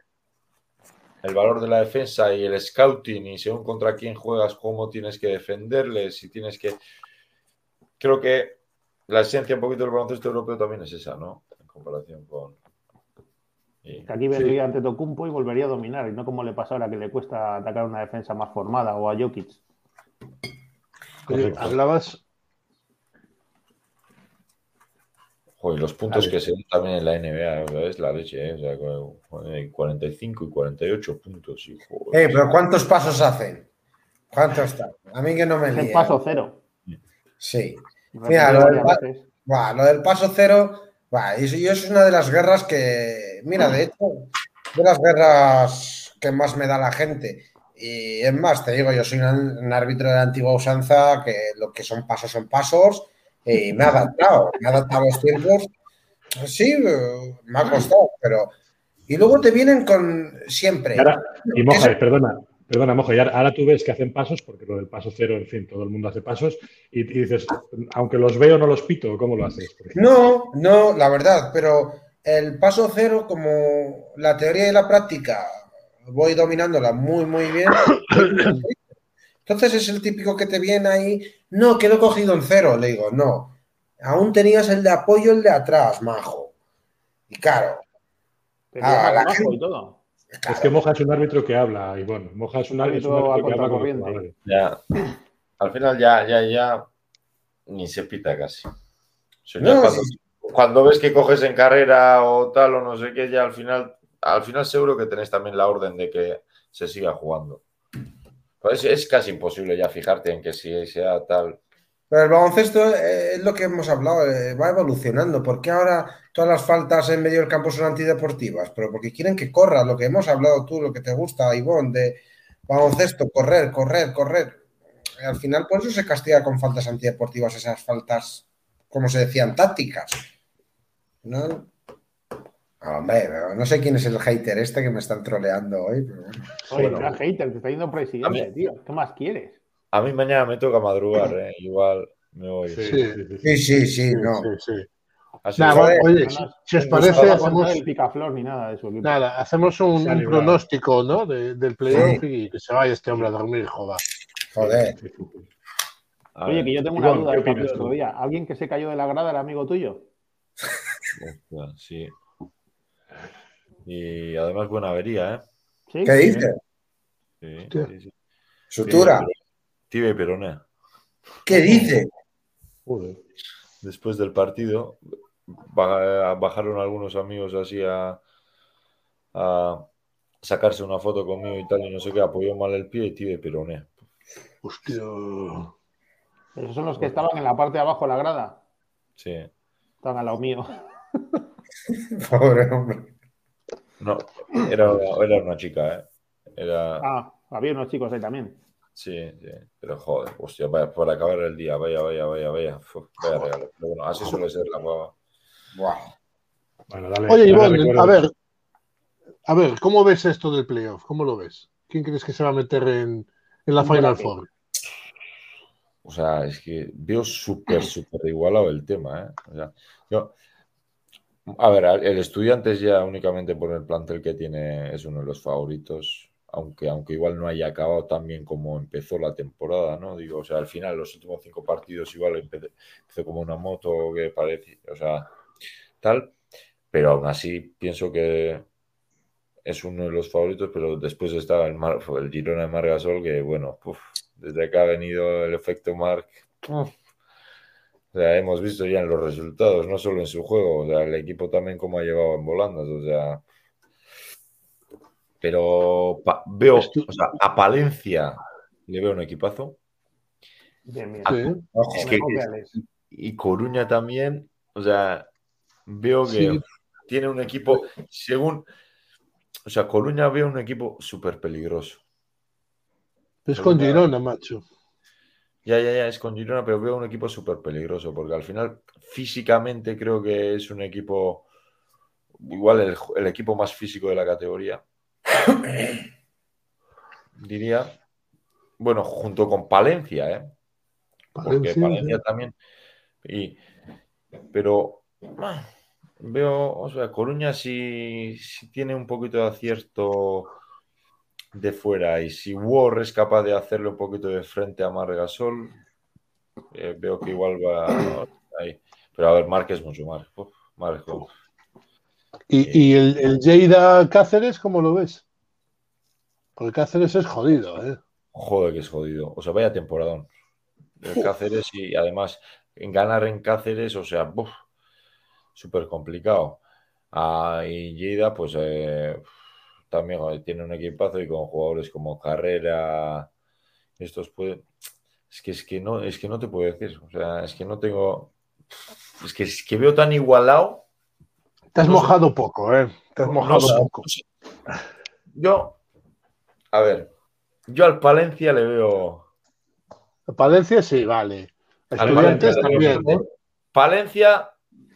A ver, ¿sabéis cómo irán los cruces en casa? Después... No, cruces... Sí. Después, al juego, entra... Sí, Palencia entraría con la eliminatoria de Estudiantes. Eso es. O sea, sería Palencia con Cáceres. Entonces, pues, Palencia, Estudiantes, ojo. Bien, una, bien. ¿Y la otra? Ahí es donde tienes dudas, ¿eh? En el de Girona y Lleida tienes dudas.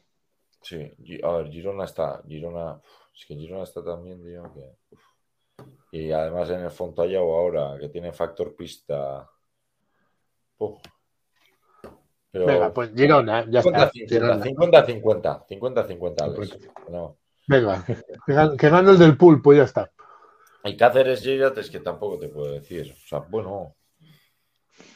Y es que además veo muy probable de que alguien dé el campanazo, o sea, este año, o sea, un zorpazo, porque después en un final a 4 a un partido, pues ¿qué quieres que te diga? Ahí sí que ya el que tenga más acierto, el que juegue más tranquilo, el que tenga más fortuna también, el que tal, hay tantos variables que pueden afectar al resultado en un partido. Sí. Ganar en un playoff me parece bastante más... O sea, al final es más fácil saber quién será el favorito que en una Final Four, pero cualquier equipo que entra a la Final Four ahí la puede liar. La puede liar y muchos equipos, o sea, muy buenos. Ahí no sé. Le podemos dejar ir que se vaya a dormir, ¿no? Vuestro pronóstico, ¿quién creéis que va a hacer? A ver, Carlos. Yo creo que es Estudiantes Palencia, o sea, lo mío es muy fácil, Estudiantes Palencia, Lleida Girona y sube Estudiantes. Moja. Valladolid, Oviedo. Qué cabrón. Sí, Valladolid, Oviedo y por el otro lado, la verdad, Cáceres, Coruña, veo, ¿eh? Es que Valladolid, es que me he olvidado de Valladolid, que llevan 9 de los últimos 10 partidos ganados. Es que, pues, sí. Y encima es que están en una dinámica. Queda segundo.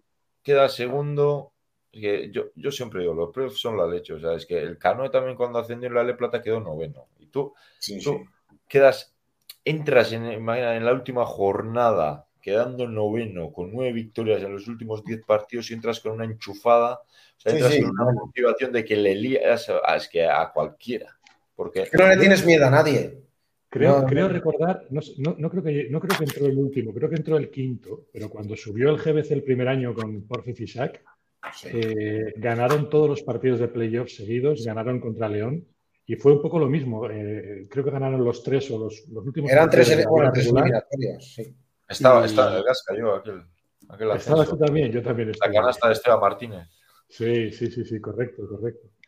Y también un poco esa misma dinámica, de acabar la liga a tope y bueno, creerte San Dios en el playoff y ascender.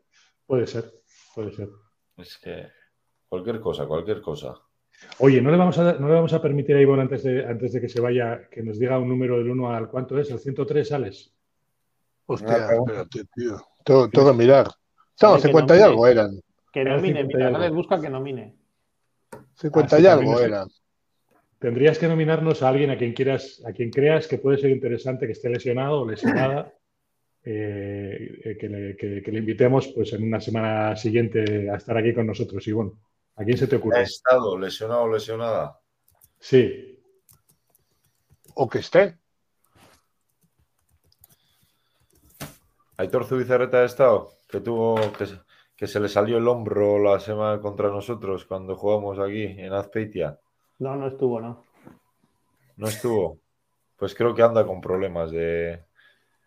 ¿Otra vez? De hombro. Bueno, le salió, pero al final que tiene molestias y tal, pero está...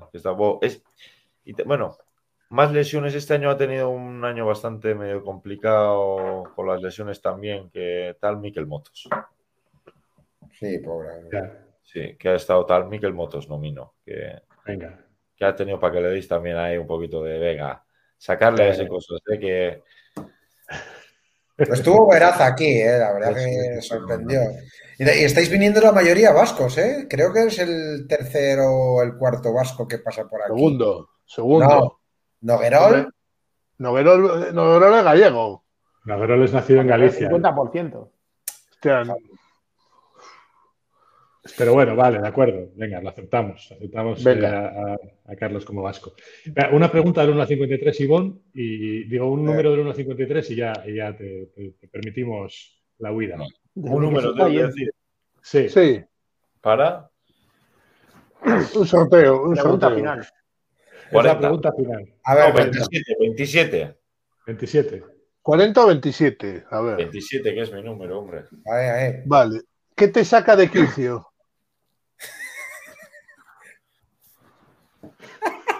Muchas cosas. Muchas cosas. Pero, no lo vais a dejar dormir a este país. Eso es lo que le saca de quicio. Le saca de quicio que no le dejemos dormir. Cuando alguien te reprocha una cosa que lo hace él mismo. O sea, sí. Cuando alguien te reprocha algo que lo hace él, eso sí que me saca de quicio eso. La hipocresía. Sí. No sabía la palabra para describir eso.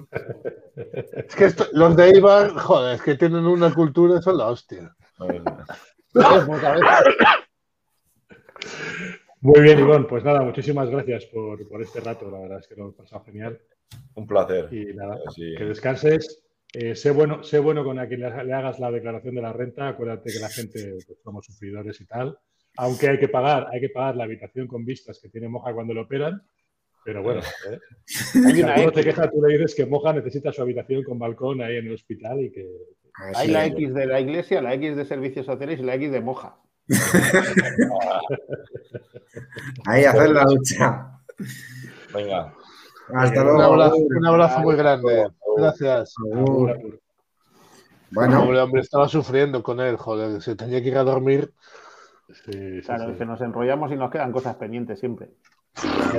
Buen cachondo, ¿eh? Buen cachondo. Es un crack. Oye, por cierto, os iba a hacer una pregunta. ¿Habéis oído lo de Andorra? No. He oído que... euros sí, los 3 millones. Sí, que quiere mantener a Hanna, a Llobet, al alero, a Jelinek. David Jelinek. No, Hanna, Pauli, Jelinek, Llobet y Tunde. Amin Noir tiene contrato, ¿no? Noir tiene contrato con el Amin Noir también. Contrato, había 2 jugadores que tenían contrato que no querían seguir. Amin Noir, uno seguro. Aquí pone Tyson y Diagne solo. Que no. Que tienen contrato, pero que no quieren seguir. Pero 3 millones de euros. Bueno, ¿cuántos ha tenido Estudiantes este año? ¿Cuántos ha tenido Estudiantes este año? 1.300.000. Sí, 1.300.000, 1.400.000. Eso es lo oficial. Para plantilla. Sí, para plantilla. Estamos, evidentemente, con 10 personas que conforman el cuerpo técnico, como si me dices que están metidos ahí. No. Bueno, Girona creo que es 1.400.000, he visto hoy. ¿Girona? ¿Para este año? No. Yo saco las cifras de la web esta de Palco 23. Sí, y hoy creo haber leído que eran 1.400.000. No he leído la noticia, no sé si era 1.400.000 para el primer equipo o para toda la estructura del club. No, eso sí que no lo sé. Sí, pero bueno, aunque sea, vamos a tirarnos a un equipo que va a bajar con 3 millones de euros. Claro, es que es más del doble, claro. Pero yo mira que cuando estuvo Zaragoza, bueno, hemos hablado ya, Zaragoza tuvo un presupuesto tal, pero no llegaba a 3 millones, no tengo ahí cifras. A ver, estamos hablando de que los tiempos cambian y la moneda tal, pero es que 3 millones el Eboro, igual pierdes la cabeza, no sé. La sensación que da es que esta categoría no se soluciona con dinero, es más experiencia de la gente. Sí, pero es que con 3 millones de euros puedes ficharte toda la experiencia que queda por ahí. Sí, y los jugadores van a querer entrar en Andorra, evidentemente, todos. Estáis hablando ya de que seguiría Pauli, que seguiría Llobet, que seguiría Hanna. Claro, estamos hablando dos pero un tío como Kevin Hanna lo veis en... De verdad, que yo lo veo que es un tío para jugar Europa. No lo veo en Leboro. Es que no sé, no me cuadra. Esa es la noticia de lo que quiere hacer Andorra. Nos dice Nos dicen por el chat que Granada va a tener 2,5 en ACB. No, no me parece mucho. No, pero quiero decir que la comparación... Ah, bueno, sí. Sí, ahora, ahora sí, bueno, sí, acabó. Efecto retardado, llamémoslo así. Claro. Oye, también dicen que quién aguanta un Oktoberfest, si Moja o Juanma. ¿Quién aguantaría? ¿A qué? Un Oktoberfest. Yo voy, pero luego ya no sé cómo lo aguanto, no sé cómo llego. Yo creo que ya no estoy para aguantar. Ojalá me empieces ya con el rollo del abuelete, tío. No, pero es que... Es que más peligroso tu embolso, la rubia da gases. La rubia da gases. La rubia da gases. Qué joder. Tan gases, tío. No, te la ha puesto votando ahí, Juanma. Claro. La rubia da gases. Ya voy aprendiendo de Frank. Ya voy aprendiendo de Frank, entonces es un... Sí, sí, sí. Oye, no, pero... Nos hemos quedado, perdona, faltamos Juanma y yo por hacer el bracket. ¿Eh? Fácil. Venga, Juanma, dile. Venga, Estudiantes Palencia. Valladolid Palencia, semifinal de la Final Four. Y Cáceres Coruña. Final Coruña Palencia, ascenso Palencia. Rompiendo esquemas. Se quedan Girona y Estudiantes para recibir a Andorra. Estáis tú y Moja ha dicho que ganan los 4 que no tienen factor cancha y tú que ganan 3 de ellos. No voy a decir que Palencia pierde, no me jodas. Ya, por eso. Ponte en la situación de Palencia. O subimos este año, o si te viene Burgos con no sé cuántos millones, Andorra con 3 millones, Estudiantes con millones no sé cuántos. Hostia, no sube ya en la puta vida. Oye, el año que viene tendrás al otro Burgos en oro que dice que va a profesionalizar el club. El otro Burgos, no, el otro Burgos ¿cómo va a subir? No, digo, a oro el año que viene. Digo, que si no subes, ya te lo encuentras. La siguiente. ¿No veis a nadie que venga a la plaza? No, y más es... A ver, no, a no ser que Albacete no le acepten el pabellón, cosa que dudo, porque hasta en ACB... No, hasta en ACB te dejan un margen. Si tú en ACB llegas y no tienes un pabellón preparado, haces un compromiso con ACB. El LEP también, CEP, ¿eh? La CEP, ¿qué condiciones tiene la CEP para el pabellón? Pero te las cambia. No te preocupes. Es que... O lo que tengas, vale. Sí, da igual. Si estamos... O sea, el pabellón de Pumarín... No, yo creo que no estaba dentro de las condiciones de la ACB. De la LEP. No. Y entiendo que el de Juaristi, el de Iraurgi tampoco. Pues igualmente que no. No sé. El polideportivo no estaba mal. No sé. Pero sí, de todos modos al menos no lo desconozco, pero hasta donde yo conocía, el requisito era el tipo de canasta, es decir, tenía que ser una canasta de pie, una serie de caretas y tal. Había un aforo mínimo. Pero un aforo mínimo era el 2000 o algo así. Pero no, sí, por ahí no se cumplió. Algo así. Sí, porque el audio no tiene los 2000. No lo sé. El audio es alto, la grada es alta, ¿eh? Sí. Igual sí que... Pero son 1000 y algo. No, pero escucha, a Azpeitia entran 800 fácil, ¿eh? Claro, pero estamos hablando que si son 2000 el mínimo. El otro día había 1000 y algo. 2500. 2500, sí. El mínimo en oro. Sí. Y Azpeitia a rebosar son 1400 personas. Sí. Efectivamente. Pero vamos, eso no se ha cumplido nunca. Ya. O sea, ni Almansa, ni Pumarín, ni Azpeitia cumplirían, así que me acuerdo ahora mismo. Ni Prat. No, Prat posiblemente tampoco. ¿Cuántos tiene Melilla? Melilla es un... Melilla, si se abre todo, llegas casi a los 3. Si abres todo el pabellón. Pero... Sí. No se abre, hace años que no se abre eso.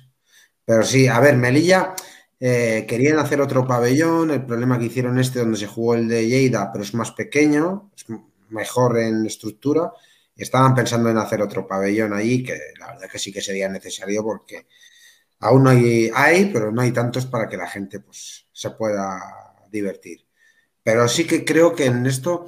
Pues como el otro día, Gaby, comentábamos en Tirando de Tres en el chat, que tú no estuviste, Álex, pues bueno, hemos hablado de esto de la que hablaba de que faltaba la profesionalización, y digo, pues que esto no es, no solamente depende de la FEB y tal, es que depende de muchos factores, al final de clubes que crezcan. Claro. Faltan muchas cosas por profesionalizar. Sí, pero cuando llegan estas oportunidades, joder, es como cuando llegó Betis. ¿No os acordáis que todo el mundo quería fichar en Betis? Almazán, me acuerdo que tenía contrato en Melilla y Melilla le dejó salir para irse. Lógico. No sé cómo lo veis vosotros, pero la gente querrá ir a equipos profesionales y Andorra, estoy seguro que lo será, aparte de porque tendrá 3 millones, ofrecerá unas condiciones de la hostia y la verdad que me motiva que se haga eso si es el camino a seguir por los demás clubes. Los clubes tirarán con lo que puedan, Moja. Nadie puede competir con Andorra. Claro, es que las condiciones fiscales son distintas, claro. Para empezar. Pero Burgos no se va a quedar corto. Ha dicho que subvención pública no le van a recortar de los 800.000 euros. Lo que está diciendo. Que lo máximo que pueden ser 800.000. Le recortan porque antes era más. No, pero estoy hablando de su hermano. Él está hablando de Eloy. De Eloy. Sí, yo hablo de Pablo, sí. Aquí va a haber una ley de 3 velocidades clarísimamente el año que viene. Sí. Pero eso es lo que peor me temo. Los normales, los que vos suspenden y los que vayan con lo justito, pues tipo lo que ha dicho Ibón Guridio, o sea, que es realidad. Que hay mucha gente que es voluntaria. Cada vez va a ser más así, ¿eh? Cada vez va a ser más tipo ACB. Es decir, que hasta ahora la LEP era una LEP, porque la sigue siendo la puta LEP Eboro, ¿no, güey, Juanma? Pero cada vez se está separando más, se está polarizando más el nivel. Los grandes, los que pueden tener un presupuesto de 800.000 euros y los pequeños. Es que eso yo creo que va a ser así. Pero es que yo recuerdo, perdona, nosotros, por ejemplo, en los años Melilla, como 2006, 2005, no teníamos presupuestos bajos. Pero es que había unos presupuestos tan tremendos en la competición que el nuestro era de los más bajos, me acuerdo, no me acuerdo si el año que llega Olmos o el año anterior con José María Izquierdo, no recuerdo si era, y de verdad éramos el tercer cuarto presupuesto más bajo de la categoría, igual teníamos 1 millón y pico. Ya, pero y es que creo que el año que viene se van a juntar varios proyectos por encima del 1 millón de euros y que se van a encontrar con el muro de no subir. Alicante ya lo ha dicho, no sé, no sé si habéis leído lo de Alicante, que el objetivo que tiene el año que viene es estar con los presupuestos más altos. Al final, te digo, o sea, al final se van a comprar ahí presupuestos muy elevados que tampoco van a subir. Entonces, claro, cuidado, va a ser una cosa. Que a todo esto hay que sumar la Guipúzcoa, porque Guipúzcoa este año sí tenía un presupuesto muy alto al nivel de Estudiantes, pero una parte muy, muy grande creo que lo dedicaban a la amortización de lo que debían. Claro, yo creo que a GBC la salió la salió de lujo. Pero el próximo año Guipúzcoa ya no va a ser el planteamiento de este año, seguramente. ¿Es que la salió de lujo no jugar el playoff? No. El bajar a LEP. Sí, vale, estoy de acuerdo. Y el haber tenido que sanear. No, el playoff tampoco les veo. No, pero igual si se hubiesen metido tampoco creo que hubiesen tenido una aspiración o la presión de ascender sí o sí. Creo que creo que tampoco les interesa ni estar ahí por si se dan las circunstancias que suben otra vez. Les interesa porque uno de los objetivos, quizás el principal, aparte de, o sea, el económico principal del GBC era reducir deuda, eso está claro. Sí. Pero el objetivo más importante era social y era volver a conectar con la afición y crear afición y demás. Y no entrar en playoff es un ataque a esa línea de flotación porque, pues es una putada. O sea, creo que no va a trascender más allá de, pues creo que no va a haber ni dimisiones ni se va a echar a nadie del equipo ni del club. Hablo de entrenadores, pero vamos, uno de los objetivos era ese y ese no se ha cumplido. De hecho, creo que ahí es donde tienen más que trabajar, ¿no? Entonces, bueno, pero también puede ser un error haber jugado a Miyumbe. Es que yo creo que no. Es complicado porque la alternativa es jugar en el Gasca y el Gasca es un campo muy, muy pequeño. Además que está ocupado por otros equipos, entre ellos el IDK, el equipo de Liga Femenina, y de otros deportes. Entonces, es un campo que es muy pequeño, que es incómodo, y que la idea que ellos tienen, que es la de crear un evento deportivo que atraiga a la gente, el campo es Illumbe. Pero es demasiado grande para la... Claro, pero es que ese evento deportivo que atraen no ha llegado a atraer a la gente. No. Yo he estado pero en el futuro... en ACB, varios partidos contra equipos grandes, y la imagen era desoladora. Porque claro, es enorme. Pero es que yo creo que, perdona, yo desde mi punto de vista es que creo que San Sebastián, al GBC le ha venido todo de sorpresa, porque su primer ascenso, en su primer año, pues quién iba a decir que iba a subir GBC, y yo creo que ni estaba preparado el club. Al final pudo pagar el canon y se pasaron, porque al principio no jugaban en Illumbe, me acuerdo. No, jugaban en el Gasca, jugaban en el Polideportivo. Claro, cuando y tenían... Cuando suben ¿no? a Illumbe. Sí, el primer año sí, pero digo que... Claro, y... Sí, con Bradley. Yo me acuerdo con Michael Bradley, el 4 blanco que jugó Benidorm. Qué bueno. Sí. ¿Y qué ha pasado, perdona, qué ha pasado para que ese campo que estaba lleno de repente haya dejado de estar? Bueno, ha pasado, sobre todo, tema deportivo. Sí, fue por el tema deportivo, fue por el tema de cómo enganchaba con la afición, ¿no? Sí que es verdad lo que dice Moja, el club no estaba preparado para esos ascensos cuando los tuvo, aunque luego sí que hizo un esfuerzo muy grande, pero a nivel profesionales que había en aquel momento en el club marcaban mucha diferencia con respecto a, por ejemplo, equipos de la provincia. Se llegaban a convenios, por ejemplo, estuvo convenido con Azpeitia, pero no se atraía a la gente. Después del primer año no se atrajo a la gente. Incluso el año que se jugó la Copa del Rey, la que estaba comentando Ibón, que él hizo la pretemporada, en el 2012 creo que fue un buen año, y sí que fue gente, pero no fue tanta gente como el primer año. Pero es que lo del primer año también era un poco irreal. No era un club que tuviese esa masa social detrás. Al campo, al polideportivo, al Gasca, íbamos 1.000, 1.500 personas, 2.000 en el ascenso, en el partido de... Pero es que arriba hubo veces que se llenó, que hubo más de 12.000 personas en Illumbe. Es una pasada, o sea, eso es una pasada. Pero venían autobuses de la provincia, o sea, era el partido, aquella temporada era una temporada de ilusión. Y cuando se vio que el equipo no respondía, la gente se desinfló.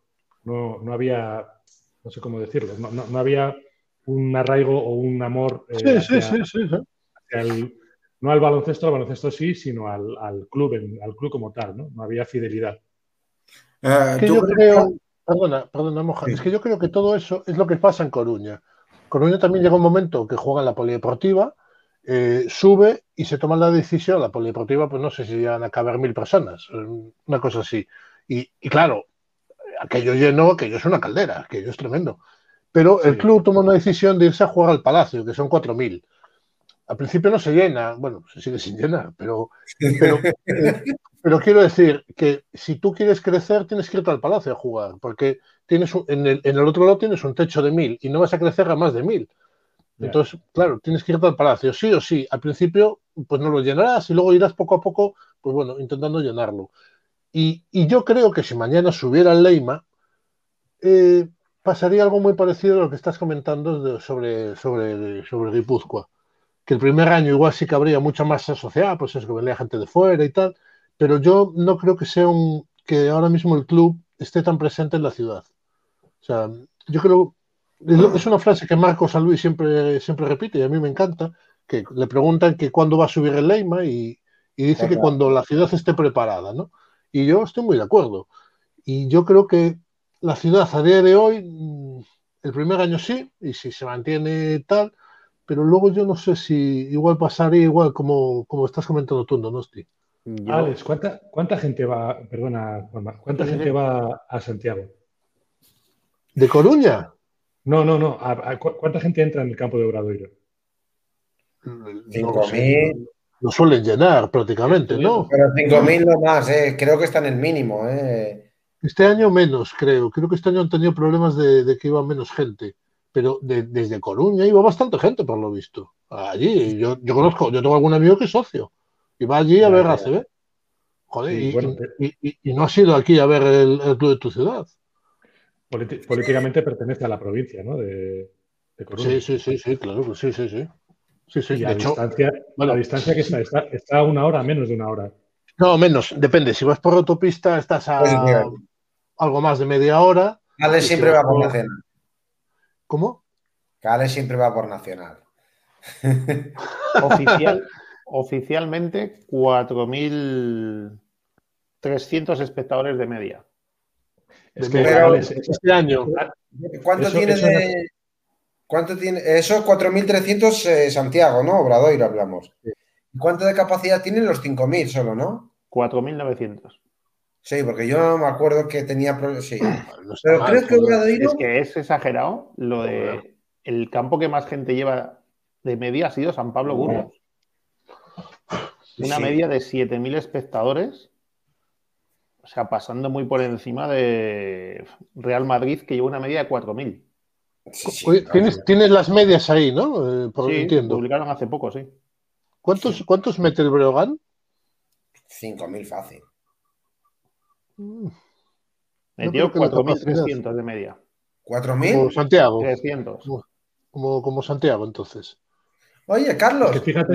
Sí. Perdón, perdona que te haya interrumpido. Volviendo al tema antes del GBC que estábamos, yo creo que al final el último ascenso, el ascenso del COVID fue lo que les mató, la movida en la que les metió Hansen, ¿no? Lo mató sí, bueno. Bueno, o sea, les mató, pero quisieron... A nosotros nos mató. Les mató, pero ellos quisieron subir y es verdad que no tenían presupuesto. Y hicieron un equipo que lo tenían hecho para competir. Me hizo una agencia.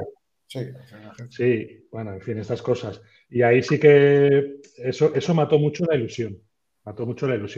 Porque sí que ese año en LEP jugaron muy bien y fueron merecedores del ascenso porque fueron junto con Valladolid, porque empataron muy regulares, pero salir en ACB yo creo que fue un error el salir. Ahora, la deuda la arrastran de antes. Y eso lo sé. La van arrastrando de antes y tal. Y volviendo a Galicia, es que fíjate, Álex, o sea, al final la competencia entre comillas, que tenéis es en Lugo, que tampoco está muy lejos de Coruña, y en Santiago, y no meten a 5.000 personas. Pero es que yo no sé si realmente se puede meter más gente. Es decir, yo no sé qué tirón puede haber para meter más gente, tanto cualquiera de esos dos clubes como si imagínate, ¿no? Que asciende Leima. 3 equipos ACB en una autopista que separa dos horas. Y viene el Calvo, y el Calvo de Ourense no os olvidéis, ¿eh? Porque es lo que dice Álex. Es lo que dice Álex, identificación. Sí. O sea, pero una cosa, a ver, son clubes independientes el baloncesto y el fútbol ahí en Coruña, no entiendo. No sé qué... Sí, vale, pero nunca se han querido, pues como lo que hizo Valladolid al final con Ronaldo y cuando estuvo con Hansen ahí, acuerdos así, pues porque ahora Valladolid y Valladolid de fútbol pertenecen a la misma estructura, ¿no? Pero ¿para qué quieres hacer Valladolid de fútbol? Pues al final el Deportivo está para tirar cohetes, ¿eh? ¿El qué? Que el Deportivo no está para... El Deportivo sí que llegó a un convenio con... Pero sigue teniendo masa social. Sí, no, claro, y no la vamos a perder. Sí, yo de la masa social, el interés de la masa social, el interés... Mira, se llegó un año, se llegó a un acuerdo con el Liceo, con el Deportivo, y me parece, quiero recordar, seguramente me equivoque, que los abonados del Deportivo podían entrar o podían retirar invitaciones para ir al baloncesto. De hecho, la segunda camiseta del Básquet Coruña, el Leima, era blanca y azul. Sí, no sé si os acordáis de una camiseta blanca y azul. Entonces, aquel año sí que se llegó a un convenio, tal. Yo no creo que se haya avanzado demasiado en eso. Tampoco el Deportivo... El Deportivo tiene un convenio con el hockey, con el Liceo, que es un equipo puntero en hockey y tal, pero es un convenio de colaboración, ni siquiera creo que ni siquiera son el mismo club. No es como el Barcelona, que tiene hockey, balonmano, baloncesto, etcétera, ¿no? Creo que son un convenio y poco más. Fíjate, Moja, que con el tema este de lo poderoso que es el fútbol y ver partidos de primera división, por supuesto, y de la primera división de la FEP, de esa que tú ves en los futas estos, o no sé cómo se llaman, de la FEP, no, de la primera red, sí. Sí. Ahí juega el Sanse. Todo el que se saca el abono de la Real Sociedad tiene derecho a entrar a ver al Sanse. ¿Sabes cuántos van a ver al Sanse de los 30 y pico mil socios de la Real? No llegan a 1000. Bueno, ahora están en segunda. Ahora están en segunda. Están en segunda. La encima. Sí, correcto. No llegan a 1000. O sea, no les iban a ver. Sí, pero esta temporada jugaba en segunda. No les iban a ver, Moja. O sea, fíjate que es fútbol con fútbol. Tienes la entrada gratis, no tienes que pagar nada, es ver a los chavales que luego van a acabar jugando en el primer equipo, en fin, que hay un montón de alicientes y no les van a ver. Imagínate si te dan la entrada, o sea, si tú tienes entrada para ver al equipo de baloncesto, es que al aficionado de fútbol de primera división se la sopla, o sea, es que se la sopla, literalmente, sí. Cualquier otro deporte. O sea, no, esa masa social no es una masa social real, es lo que decía Juanma, ¿no? Hay que crear identidad y hay que crear vinculación emocional. Y eso no pasa por regalar entradas ni por invitar a otra gente a ver el partido porque sí.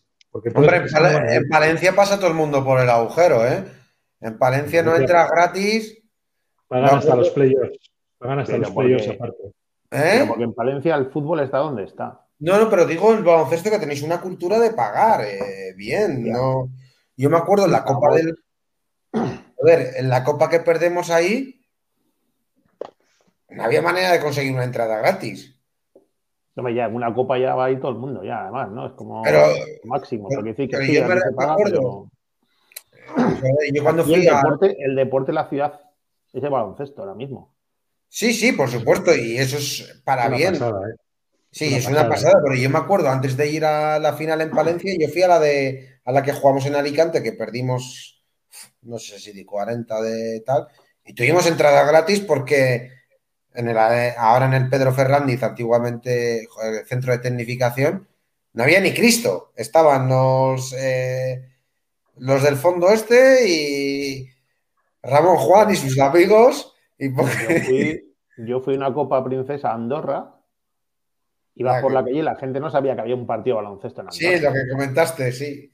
Bueno, ¿Cómo consigue Juanma esa vinculación el club para con los aficionados con el club? ¿Por qué hay ese vínculo tan fuerte entre Palencia y su equipo de baloncesto? Pues ahora mismo yo creo que es porque es el equipo de élite. ¿Porque es el equipo? Igual de élite en la ciudad. ¿Dónde está el Palencia de fútbol? ¿En qué división? En segunda o tercera FEP de estas, o yo qué sé. Es que nunca he estado más arriba, desde que tengo uso de razón yo. No, joder, hace años parece ser que estuvo en segunda y estas cosas, pero luego el tema del fútbol siempre ha sido un despilfarro económico de la hostia. Luego se han dividido en varios equipos de fútbol. Al final, el equipo potente de la ciudad es el equipo de un barrio que ahora juega en el centro de la ciudad porque es el que está más arriba y que está haciendo las cosas más o menos bien, claro.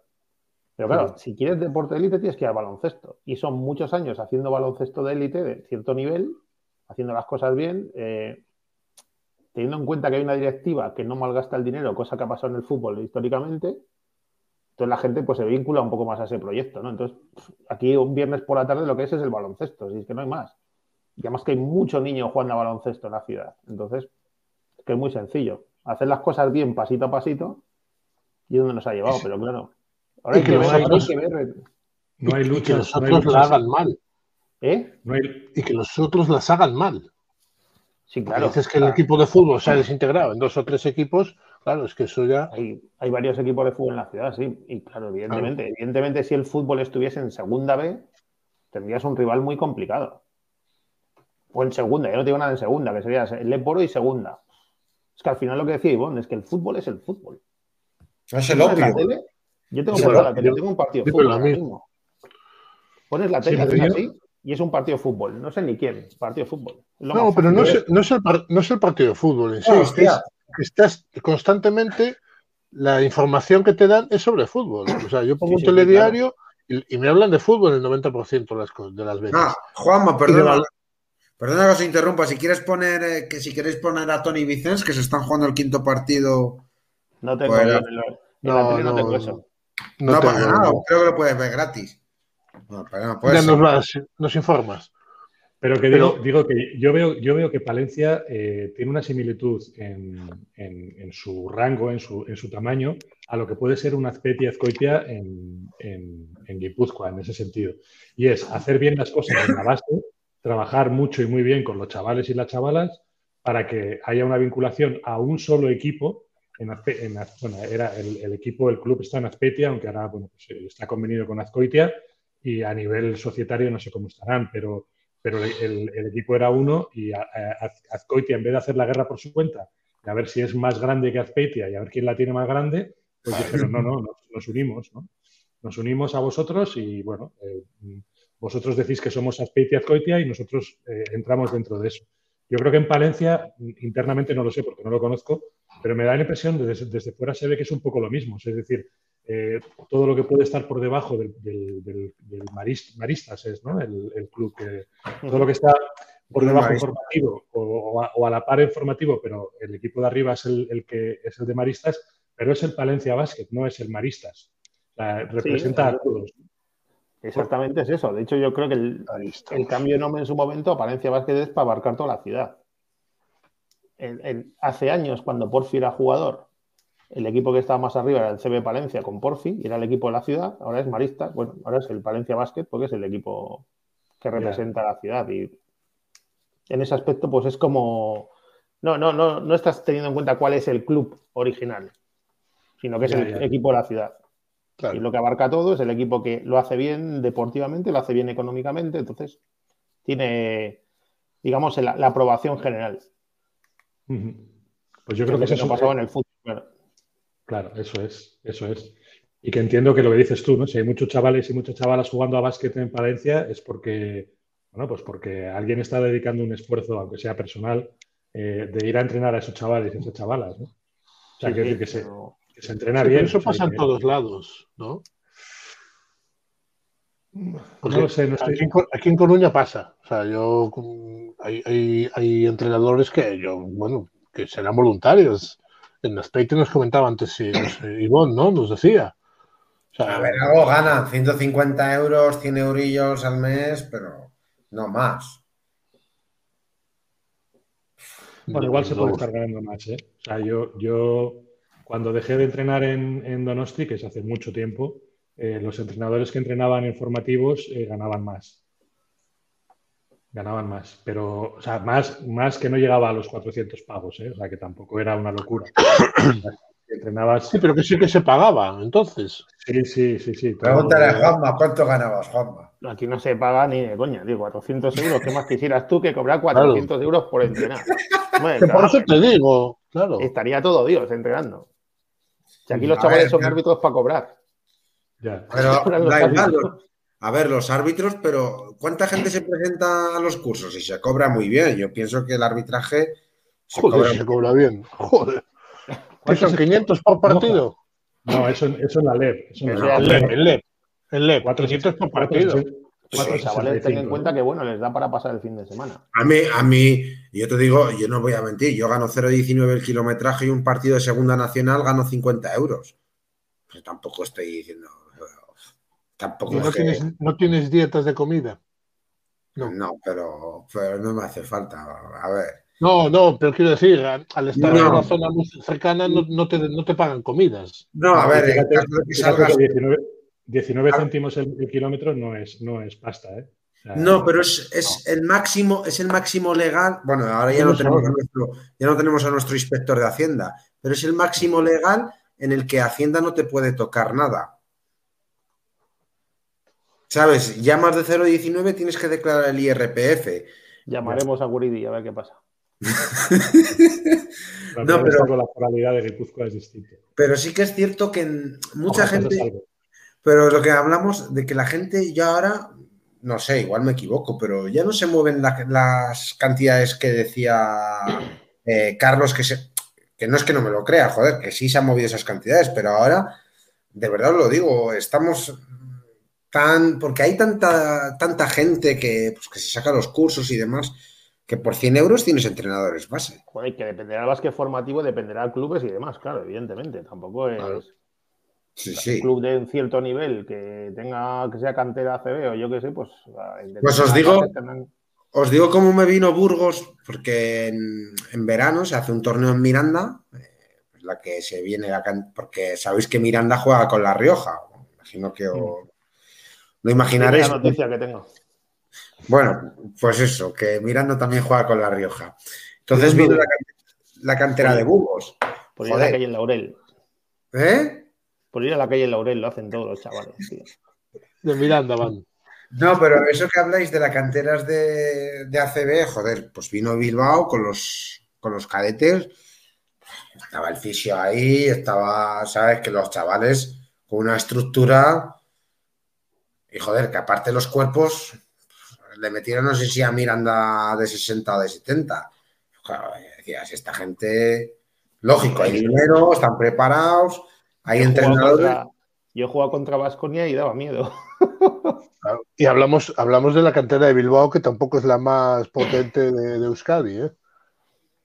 Hombre, estar en primera nacional... La de Baskonia, que daba miedo. Sí, pero quiero decir... Sí, y la de Baskonia es en plata. Sí. No...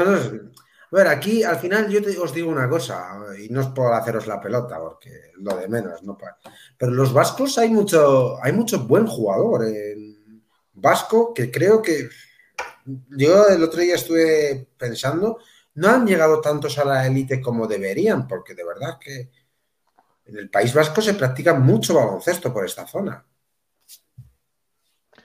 Sí.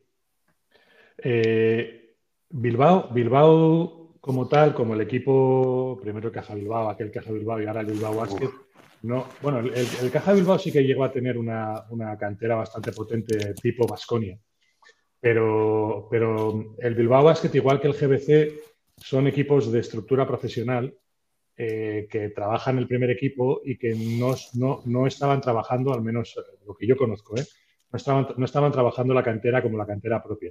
Buscaban más vincularse con equipos tipo Azpeitia en Guipúzcoa y demás que pudieran trabajar la cantera. Otra cosa era Baskonia. Baskonia siempre ha sido una cantera muy, muy potente. Primero fichando por toda España y desde hace ya muchos años fichando por todo el mundo. Sí. Pero os digo muchos años. Yo cuando era junior, cuando era mi último año juvenil jugábamos contra los juniors. El junior era Marcelo Nicola, ¿no? Y Iñazú. Sí. Ese era Walter, el junior de Baskonia. Walter Iñazú. Yo he jugado Walter Iñazú. Walter fue mi entrenador en Melilla. Walter está residiendo en Melilla. Hostias. ¿Quién? Sí. Walter Iñazú, un argentino, sí, un hispano-argentino. Jugó con Nicola. Vinieron los dos de Argentina y eran... Sí. Este era tan alto como Nicola, pero era más tipo Lagarto de la Cruz. Sí. Para que te hagas una idea. Es que yo me acuerdo también, Luis Escola, estamos hablando de esto de fichar por todo el mundo, Luis Escola creo que debuta en la segunda o en la primera o en la segunda, no, en la segunda o la tercera LEB, para que os hagáis una idea de cuándo empezó. Escola sube con Gijón a ACB, sí. Y en ACB es el extranjero, no sé si con 18 o 19 años, uno de los extranjeros del equipo. Nuestro presidente Jorge Garbajosa jugó en Mondragón, cedido por Baskonia. Has dicho nuestro presidente y he mirado a ver si había escrito Pardina. Bueno, el presidente en funciones, quiero decir. Sí. Oye, 2:20, chavales, ¿eh? Está muy bien. La verdad es que hoy no hemos hablado al final de la Final Four, pero bueno, eso queda pendiente de que también... Me falta mi pronóstico. Sí, venga, eso decir yo, que falta eso. Sí. Venga, es tu Palencia y creo que Cáceres, creo que se va a meter Cáceres y tengo dudas de Coruña y Girona. Voy a decir Coruña 3-1, pero es que Coruña tiene a Margasol enfrente, tío. Si es que esto es lo que desequilibra la balanza por completo. Claro, es que yo quiero pensar en Coruña, quiero mi equipo, ha fichado a Hurst, ha viajado Monaghan, pues, hostia, es que es lo que dices tú, es que enfrente está el puto Margasol. Que encima nos acaba de seguir hoy, ¿eh? Sí, es verdad. Sí, sí, un abrazo, Mar. Lo de puto era con mucho cariño. O sea, con admiración. Hostia, es que es buenísimo, tío. Es que... Bueno, pues, hablando de Gasol, yo vuelvo a lo mismo, que es lo que tú decías de Coruña. Yo cuando hablé con Gasol, él decía que su idea no era ascender, sino crear una comunidad en torno al equipo. Hemos hablado, Carlos, de este. Si es que esto hemos estado hablando de que antes de que entraseis, como habéis llegado a vuestra hora... Hemos perdido el metro. De hecho que ha llegado a un convenio con el Uni Girona. Salió ayer, antes de ayer, la noticia. Él pretendía fomentar el femenino, que el equipo tuviese una comunidad. O sea, cuando realmente mucha gente te dice que tal club tiene que subir a CB, tú dices, hostia, un tío que está en la NBA, que gestiona un club como este en el Eboro, y su objetivo no es subir a la NBA, o sea, a la CB de primeras. Tener las ideas muy claras, ¿no? Claro, yo creo que eso... Al final yo creo que se han quitado la presión. No digo que no era el objetivo no subir, pero también creo que Marc era consciente que esa masa social, mientras él se bajaba a una pista, iba a ser más fácil todo. Al final estamos hablando de que es un referente, un bicampeón del mundo. Sí, pero no llenan el pabellón. No llenan, pero joder, pero tienen ahí bien. Yo veo ambiente. Sí, pero es verdad que no llenan, pero...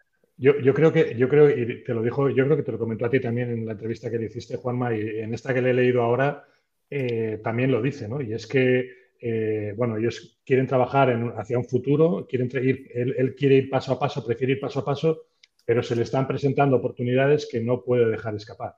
Pues, claro. Sí, o sea, claro, evidentemente, si se te pone, lo vas a coger, pero quiere decir que alguien que llega a un club, presidente de un club, que pones tu dinero, que lo organizas a tu alrededor, y tu objetivo no es subir directamente, o sea, porque, hostias, si hubiese querido subir, la plantilla no sería la que hemos visto al principio de temporada.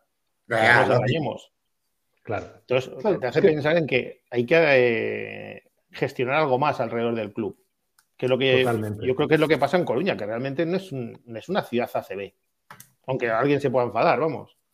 Pero, joder, la masa social que tiene el Depor, ¿en qué categoría está el Depor? Que yo me he perdido. En lo que era en segunda B, la primera FESA. Lo que tiene en segunda B. Tiene 20.000 socios, me parece. Claro, fíjate, claro. O sea, es que eso es... O 15.000, vamos a decir. Pero eso ya es identificación. Entonces, hasta que... No va a ser eso, pero hasta que tengas una masa social mínimo de 2.000 personas fijas en el pabellón, 2.500, no puedes... Yo creo que sí las tienen. No las hay, no las hay. Entonces no tiene sentido de que soliciten la no, están hablando de Coruña ahora, Moja. Ah, perdón. Coruña. Y Girona lo que ha hecho muy bien, ha hecho igual que Granada, ha empezado desde abajo, ha ido dando pasos para ir subiendo de nivel y este año tiene la oportunidad de subir. Y claro, es que estamos hablando... Es que estamos hablando... Lo crea él, ¿no? Desde el principio. Sí, pero claro, es que estamos, no lo crea él. Desaparece aquel a Casballo, San José. Sí, sí. Y claro, es que estamos hablando de que este año puede subir. Y estamos hablando de que el próximo año hay una Andorra con 3 millones. O sea, el ascenso el próximo año se va a encarecer mucho. Entonces, ¿cómo no va a subir este año si puede? Pues evidentemente van a poner todas las fichas ahí para intentar subir. Aunque se hayan saltado 3 años del plazo que se habían dado, ¿no? Pero, claro, el proyecto del equipo yo lo veo desde fuera y el equipo, el Girona, va como un tiro socialmente en cuanto a infraestructura, etcétera. Sí, pero tú coges cualquier presidente, cualquier club que llegue a poner dinero, ¡pum! Claro. ¿Qué dice? Objetivo subir. Yeah. O sea, ¿qué oyes de Alicante? Objetivo subir. Para estudiar ¿Qué te dicen del Llorense que están en Les Plata? Objetivo subir. Sí. Años. Pero, pero es como el Estudiantes, ha llegado y Estudiantes o es subir o el caos. Estudiantes lo ha dejado claro. O es subir o... Me refiero a la presión que se ponen. O al... Eso es lo que le ha matado a Estudiantes. Eso es lo que ha matado a Estudiantes. Pues como... Pero ¿cómo le puede haber matado? Esa presión a Estudiantes le ha matado. Pero se la han puesto ellos mismos, ¿eh? A ver. Estudiantes va a poner la economía. Es favorito. Sí, claro. Estamos hablando, pero se han puesto... Y económicamente es que corre peligro de desaparición. Sí, pero se han empezado a pegar se han pegado un tiro en el pie desde muy pronto, desde...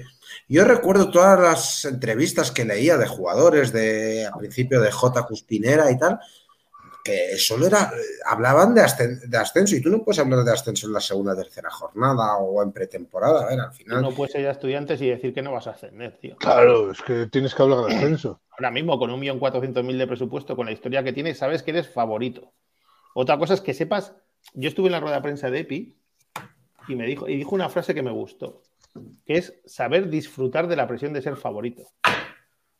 No tener la presión y que te agobie y te bloquee. Y él dijo, hay que disfrutar de que somos Estudiantes y somos favoritos si queremos ascender.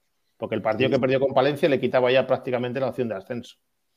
Y hoy Paco García ha dicho, cada segundo que estemos pegados a ellos en el marcador, sea una presión adicional para ellos. Sí, sí, desde luego. Pues porque la gestión de la presión es depende cómo la tomes. Y Estudiantes la tiene como una espada de Damocles encima todo el rato. Claro. Y a los equipos que parten con esa ilusión o con esas ganas le pasa eso, que pierde dos partidos y uff, estoy fallando en el sprint para ACB. Sí, sí. O lo que decía Paco, ¿no? Cada segundo que estás encima de ellos, ellos lo toman como un peso añadido, ¿no? Claro, eso fue la clave de la victoria de Palencia en Madrid. O sea, estar todo el partido ahí, boom, boom, boom, boom, porque saben que si fallas una canasta y te la meten, ya lo ves, como que esa canasta de 2 puntos, como que son 5, porque ya piensas, tengo que meter un ataque, tengo que defender otro, no sé qué, y ya es cuando se bloquean. Sí. Totalmente. Por eso a mi Valladolid me parece que puede dar una gran sorpresa en Madrid. Ya he dicho que 1-3, ¿eh? Yo veo factible el 1-3 de Valladolid, pero... Si es que factible no veo nada, macho. Yo tampoco. Tal y como lo veo, en este playoff... Yo creo que Estudiantes va a pasar... multiplicada por la presión. Carlos... Bueno, vosotros me vais a... ver, que esta gente me va a abandonar en playoff, porque resulta que este la ha fichado la SER, Onda Cero, o por ahí el Álex. A Álex ya le van a poner pinchos de tortilla y estrellas Galicia por todos lados, ¿sabes? Sí, de tortilla, sí. Bueno, yo no voy a entrar, no, porque luego empieza aquí con Juanma. Empecéis con la tortilla. Sí, Juanma se va a ir al antiguo Marta Domínguez a ver al Palencia. Vamos a crear un espacio ahí en Twitter para hablar de playoff, que tú y yo no estamos ahí, por lo menos. ¿Nos abandonáis todos? Pues nos podemos ir con ellos. Allá donde vayan, les vamos. Y igual tienen un chat y les podemos trolear o algo. Buah, pero ¿has visto la cuña de Álex? Joder, dicen su nombre bien. No la he visto, no. La mandó a grupo, todo ilusionado. Vamos a... No, nada, no te preocupes. Mi ego está...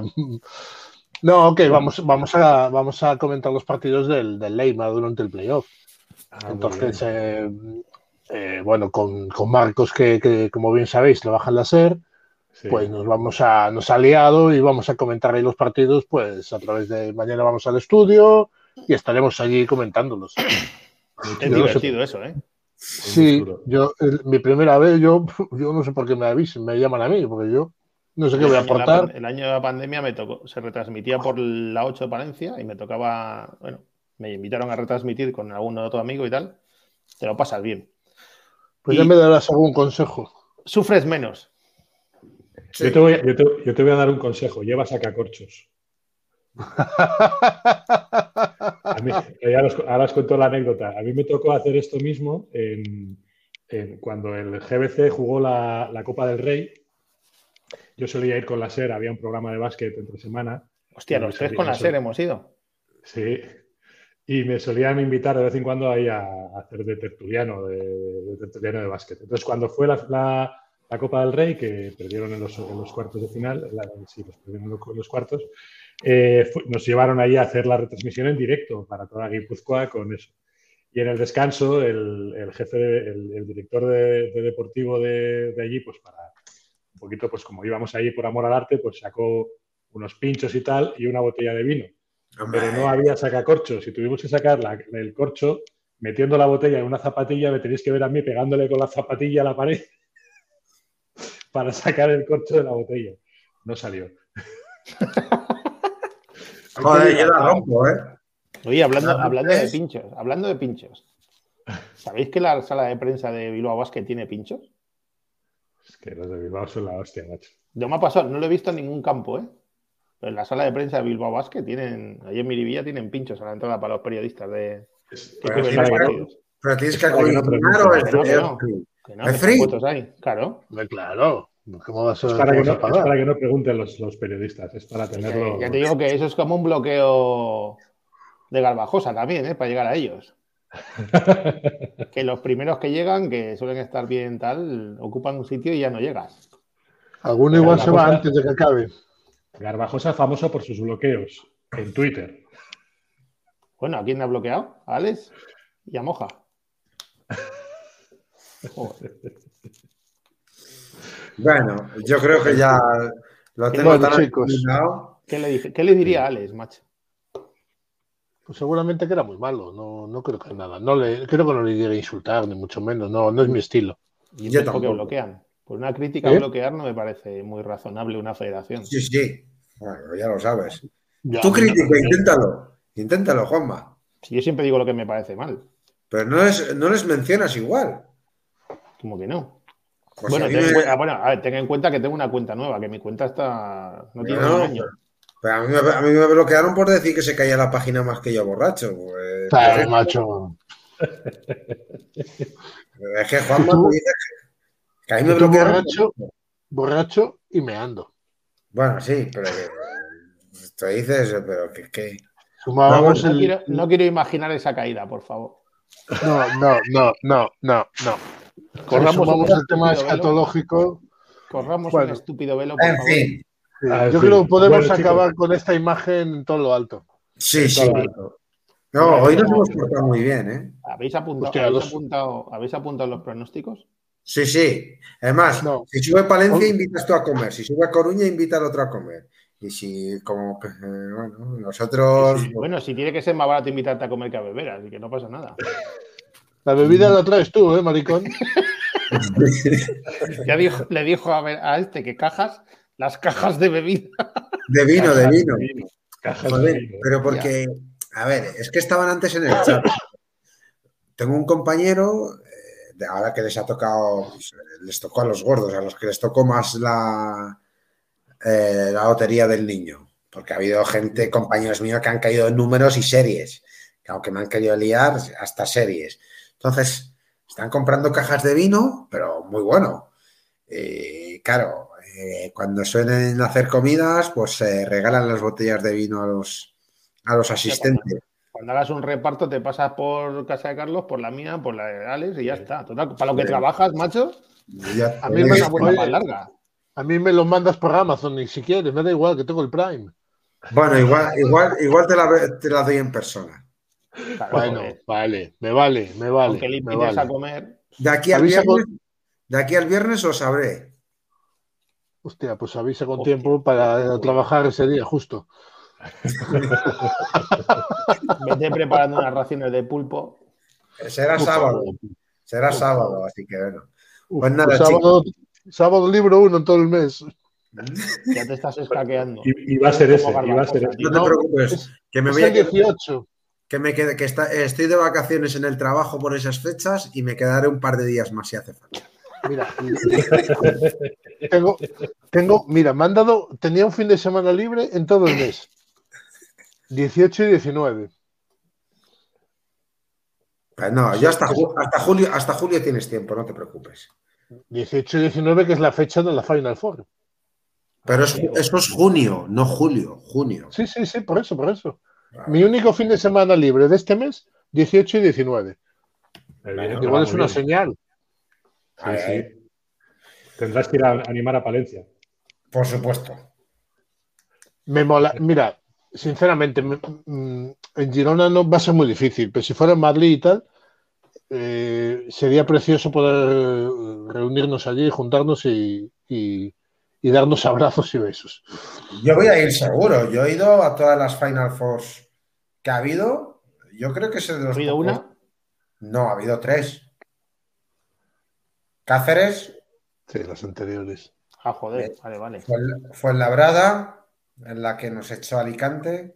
Pero tú ibas desde Madrid y te quedaban muy cerca todo. No, aún no. Fui desde Melilla. ¿Dónde estaba? Hostia. En África. Dice, soy el africano más blanco y le dejaban entrar gratis. y las rubias dan gases. Pero las hercegovinas. En la de Cáceres sube GBC, ¿te acuerdas? No. Sí, sí, sí. Que esa era inesperada que subiese GBC, me acuerdo que todos esperaban que subiese Breogán y subió. A nosotros, pues... ¿Y con quién te fuiste de juerga? Mira, te voy a contar, la de Fuenlabrada, que es muy buena. Joder. Es muy buena para despedirnos, de verdad os lo digo. Bueno, nosotros como afición estuvimos concentrados en el mismo hotel que Tenerife, ¿vale? Hostia. Vale, nos fuimos, joder, éramos unos chavales, y nosotros, nuestro hotel estaba en Alcorcón, en el NH de Alcorcón. Bueno, pues nos vamos de fiesta, tal. No, volvimos, eran las 8 de la mañana. No una pensión ni nada, tú al NH directamente. ¿El qué? De Alcorcón. Que no ibas en la pensión ni nada por decirlo, tú en hotel. Claro, pero es que nosotros, date cuenta que, a ver, el hotel, el salón de desayuno y de comida, abajo, bueno, pues si miraba la gente arriba, era cristal, es decir, la gente, pues, claro, bueno, joder, a ver. Y entonces, no sé, no, de verdad, no me preguntéis en qué estado estaba, ni qué se había movido. Lo sabemos. De verdad, os lo digo totalmente en serio, que alguien estuvo mirando en un momento para arriba y yo estaba en esa terraza, no sé qué, buscando. Claro, todo el mundo desayunando, pues imagínate la imagen de todo el mundo desayunando y ves a un tío andando que no se cosca de lo que hay abajo. Y claro, yo ya sé lo que estabas buscando. ¿Y qué le estabas viendo? Y claro, desde arriba no se veía abajo, pero desde dentro sí que se... El problema es lo que veían los de abajo. Claro, yo no era ni capaz de saber que estaba viviendo esa situación. Y claro... ¿Tú estabas buscando la camiseta de Huesca? No, hostias. No, eso fue después, eso fue años después. Se estaba cayendo más que la página de la fe. En fin, dejarme cenar, que ya es hora. Joder, ¿tú has cenado? Bueno, señores. No, sí que he cenado, pero voy a recenar, que estoy en edad de crecimiento. Joder, madre mía. Bueno, señores, pues ha sido un placer de nuevo. Ha sido un placer como siempre. Buenos playoffs. Pues, a disfrutar. Adiós, suerte a todos. Chao.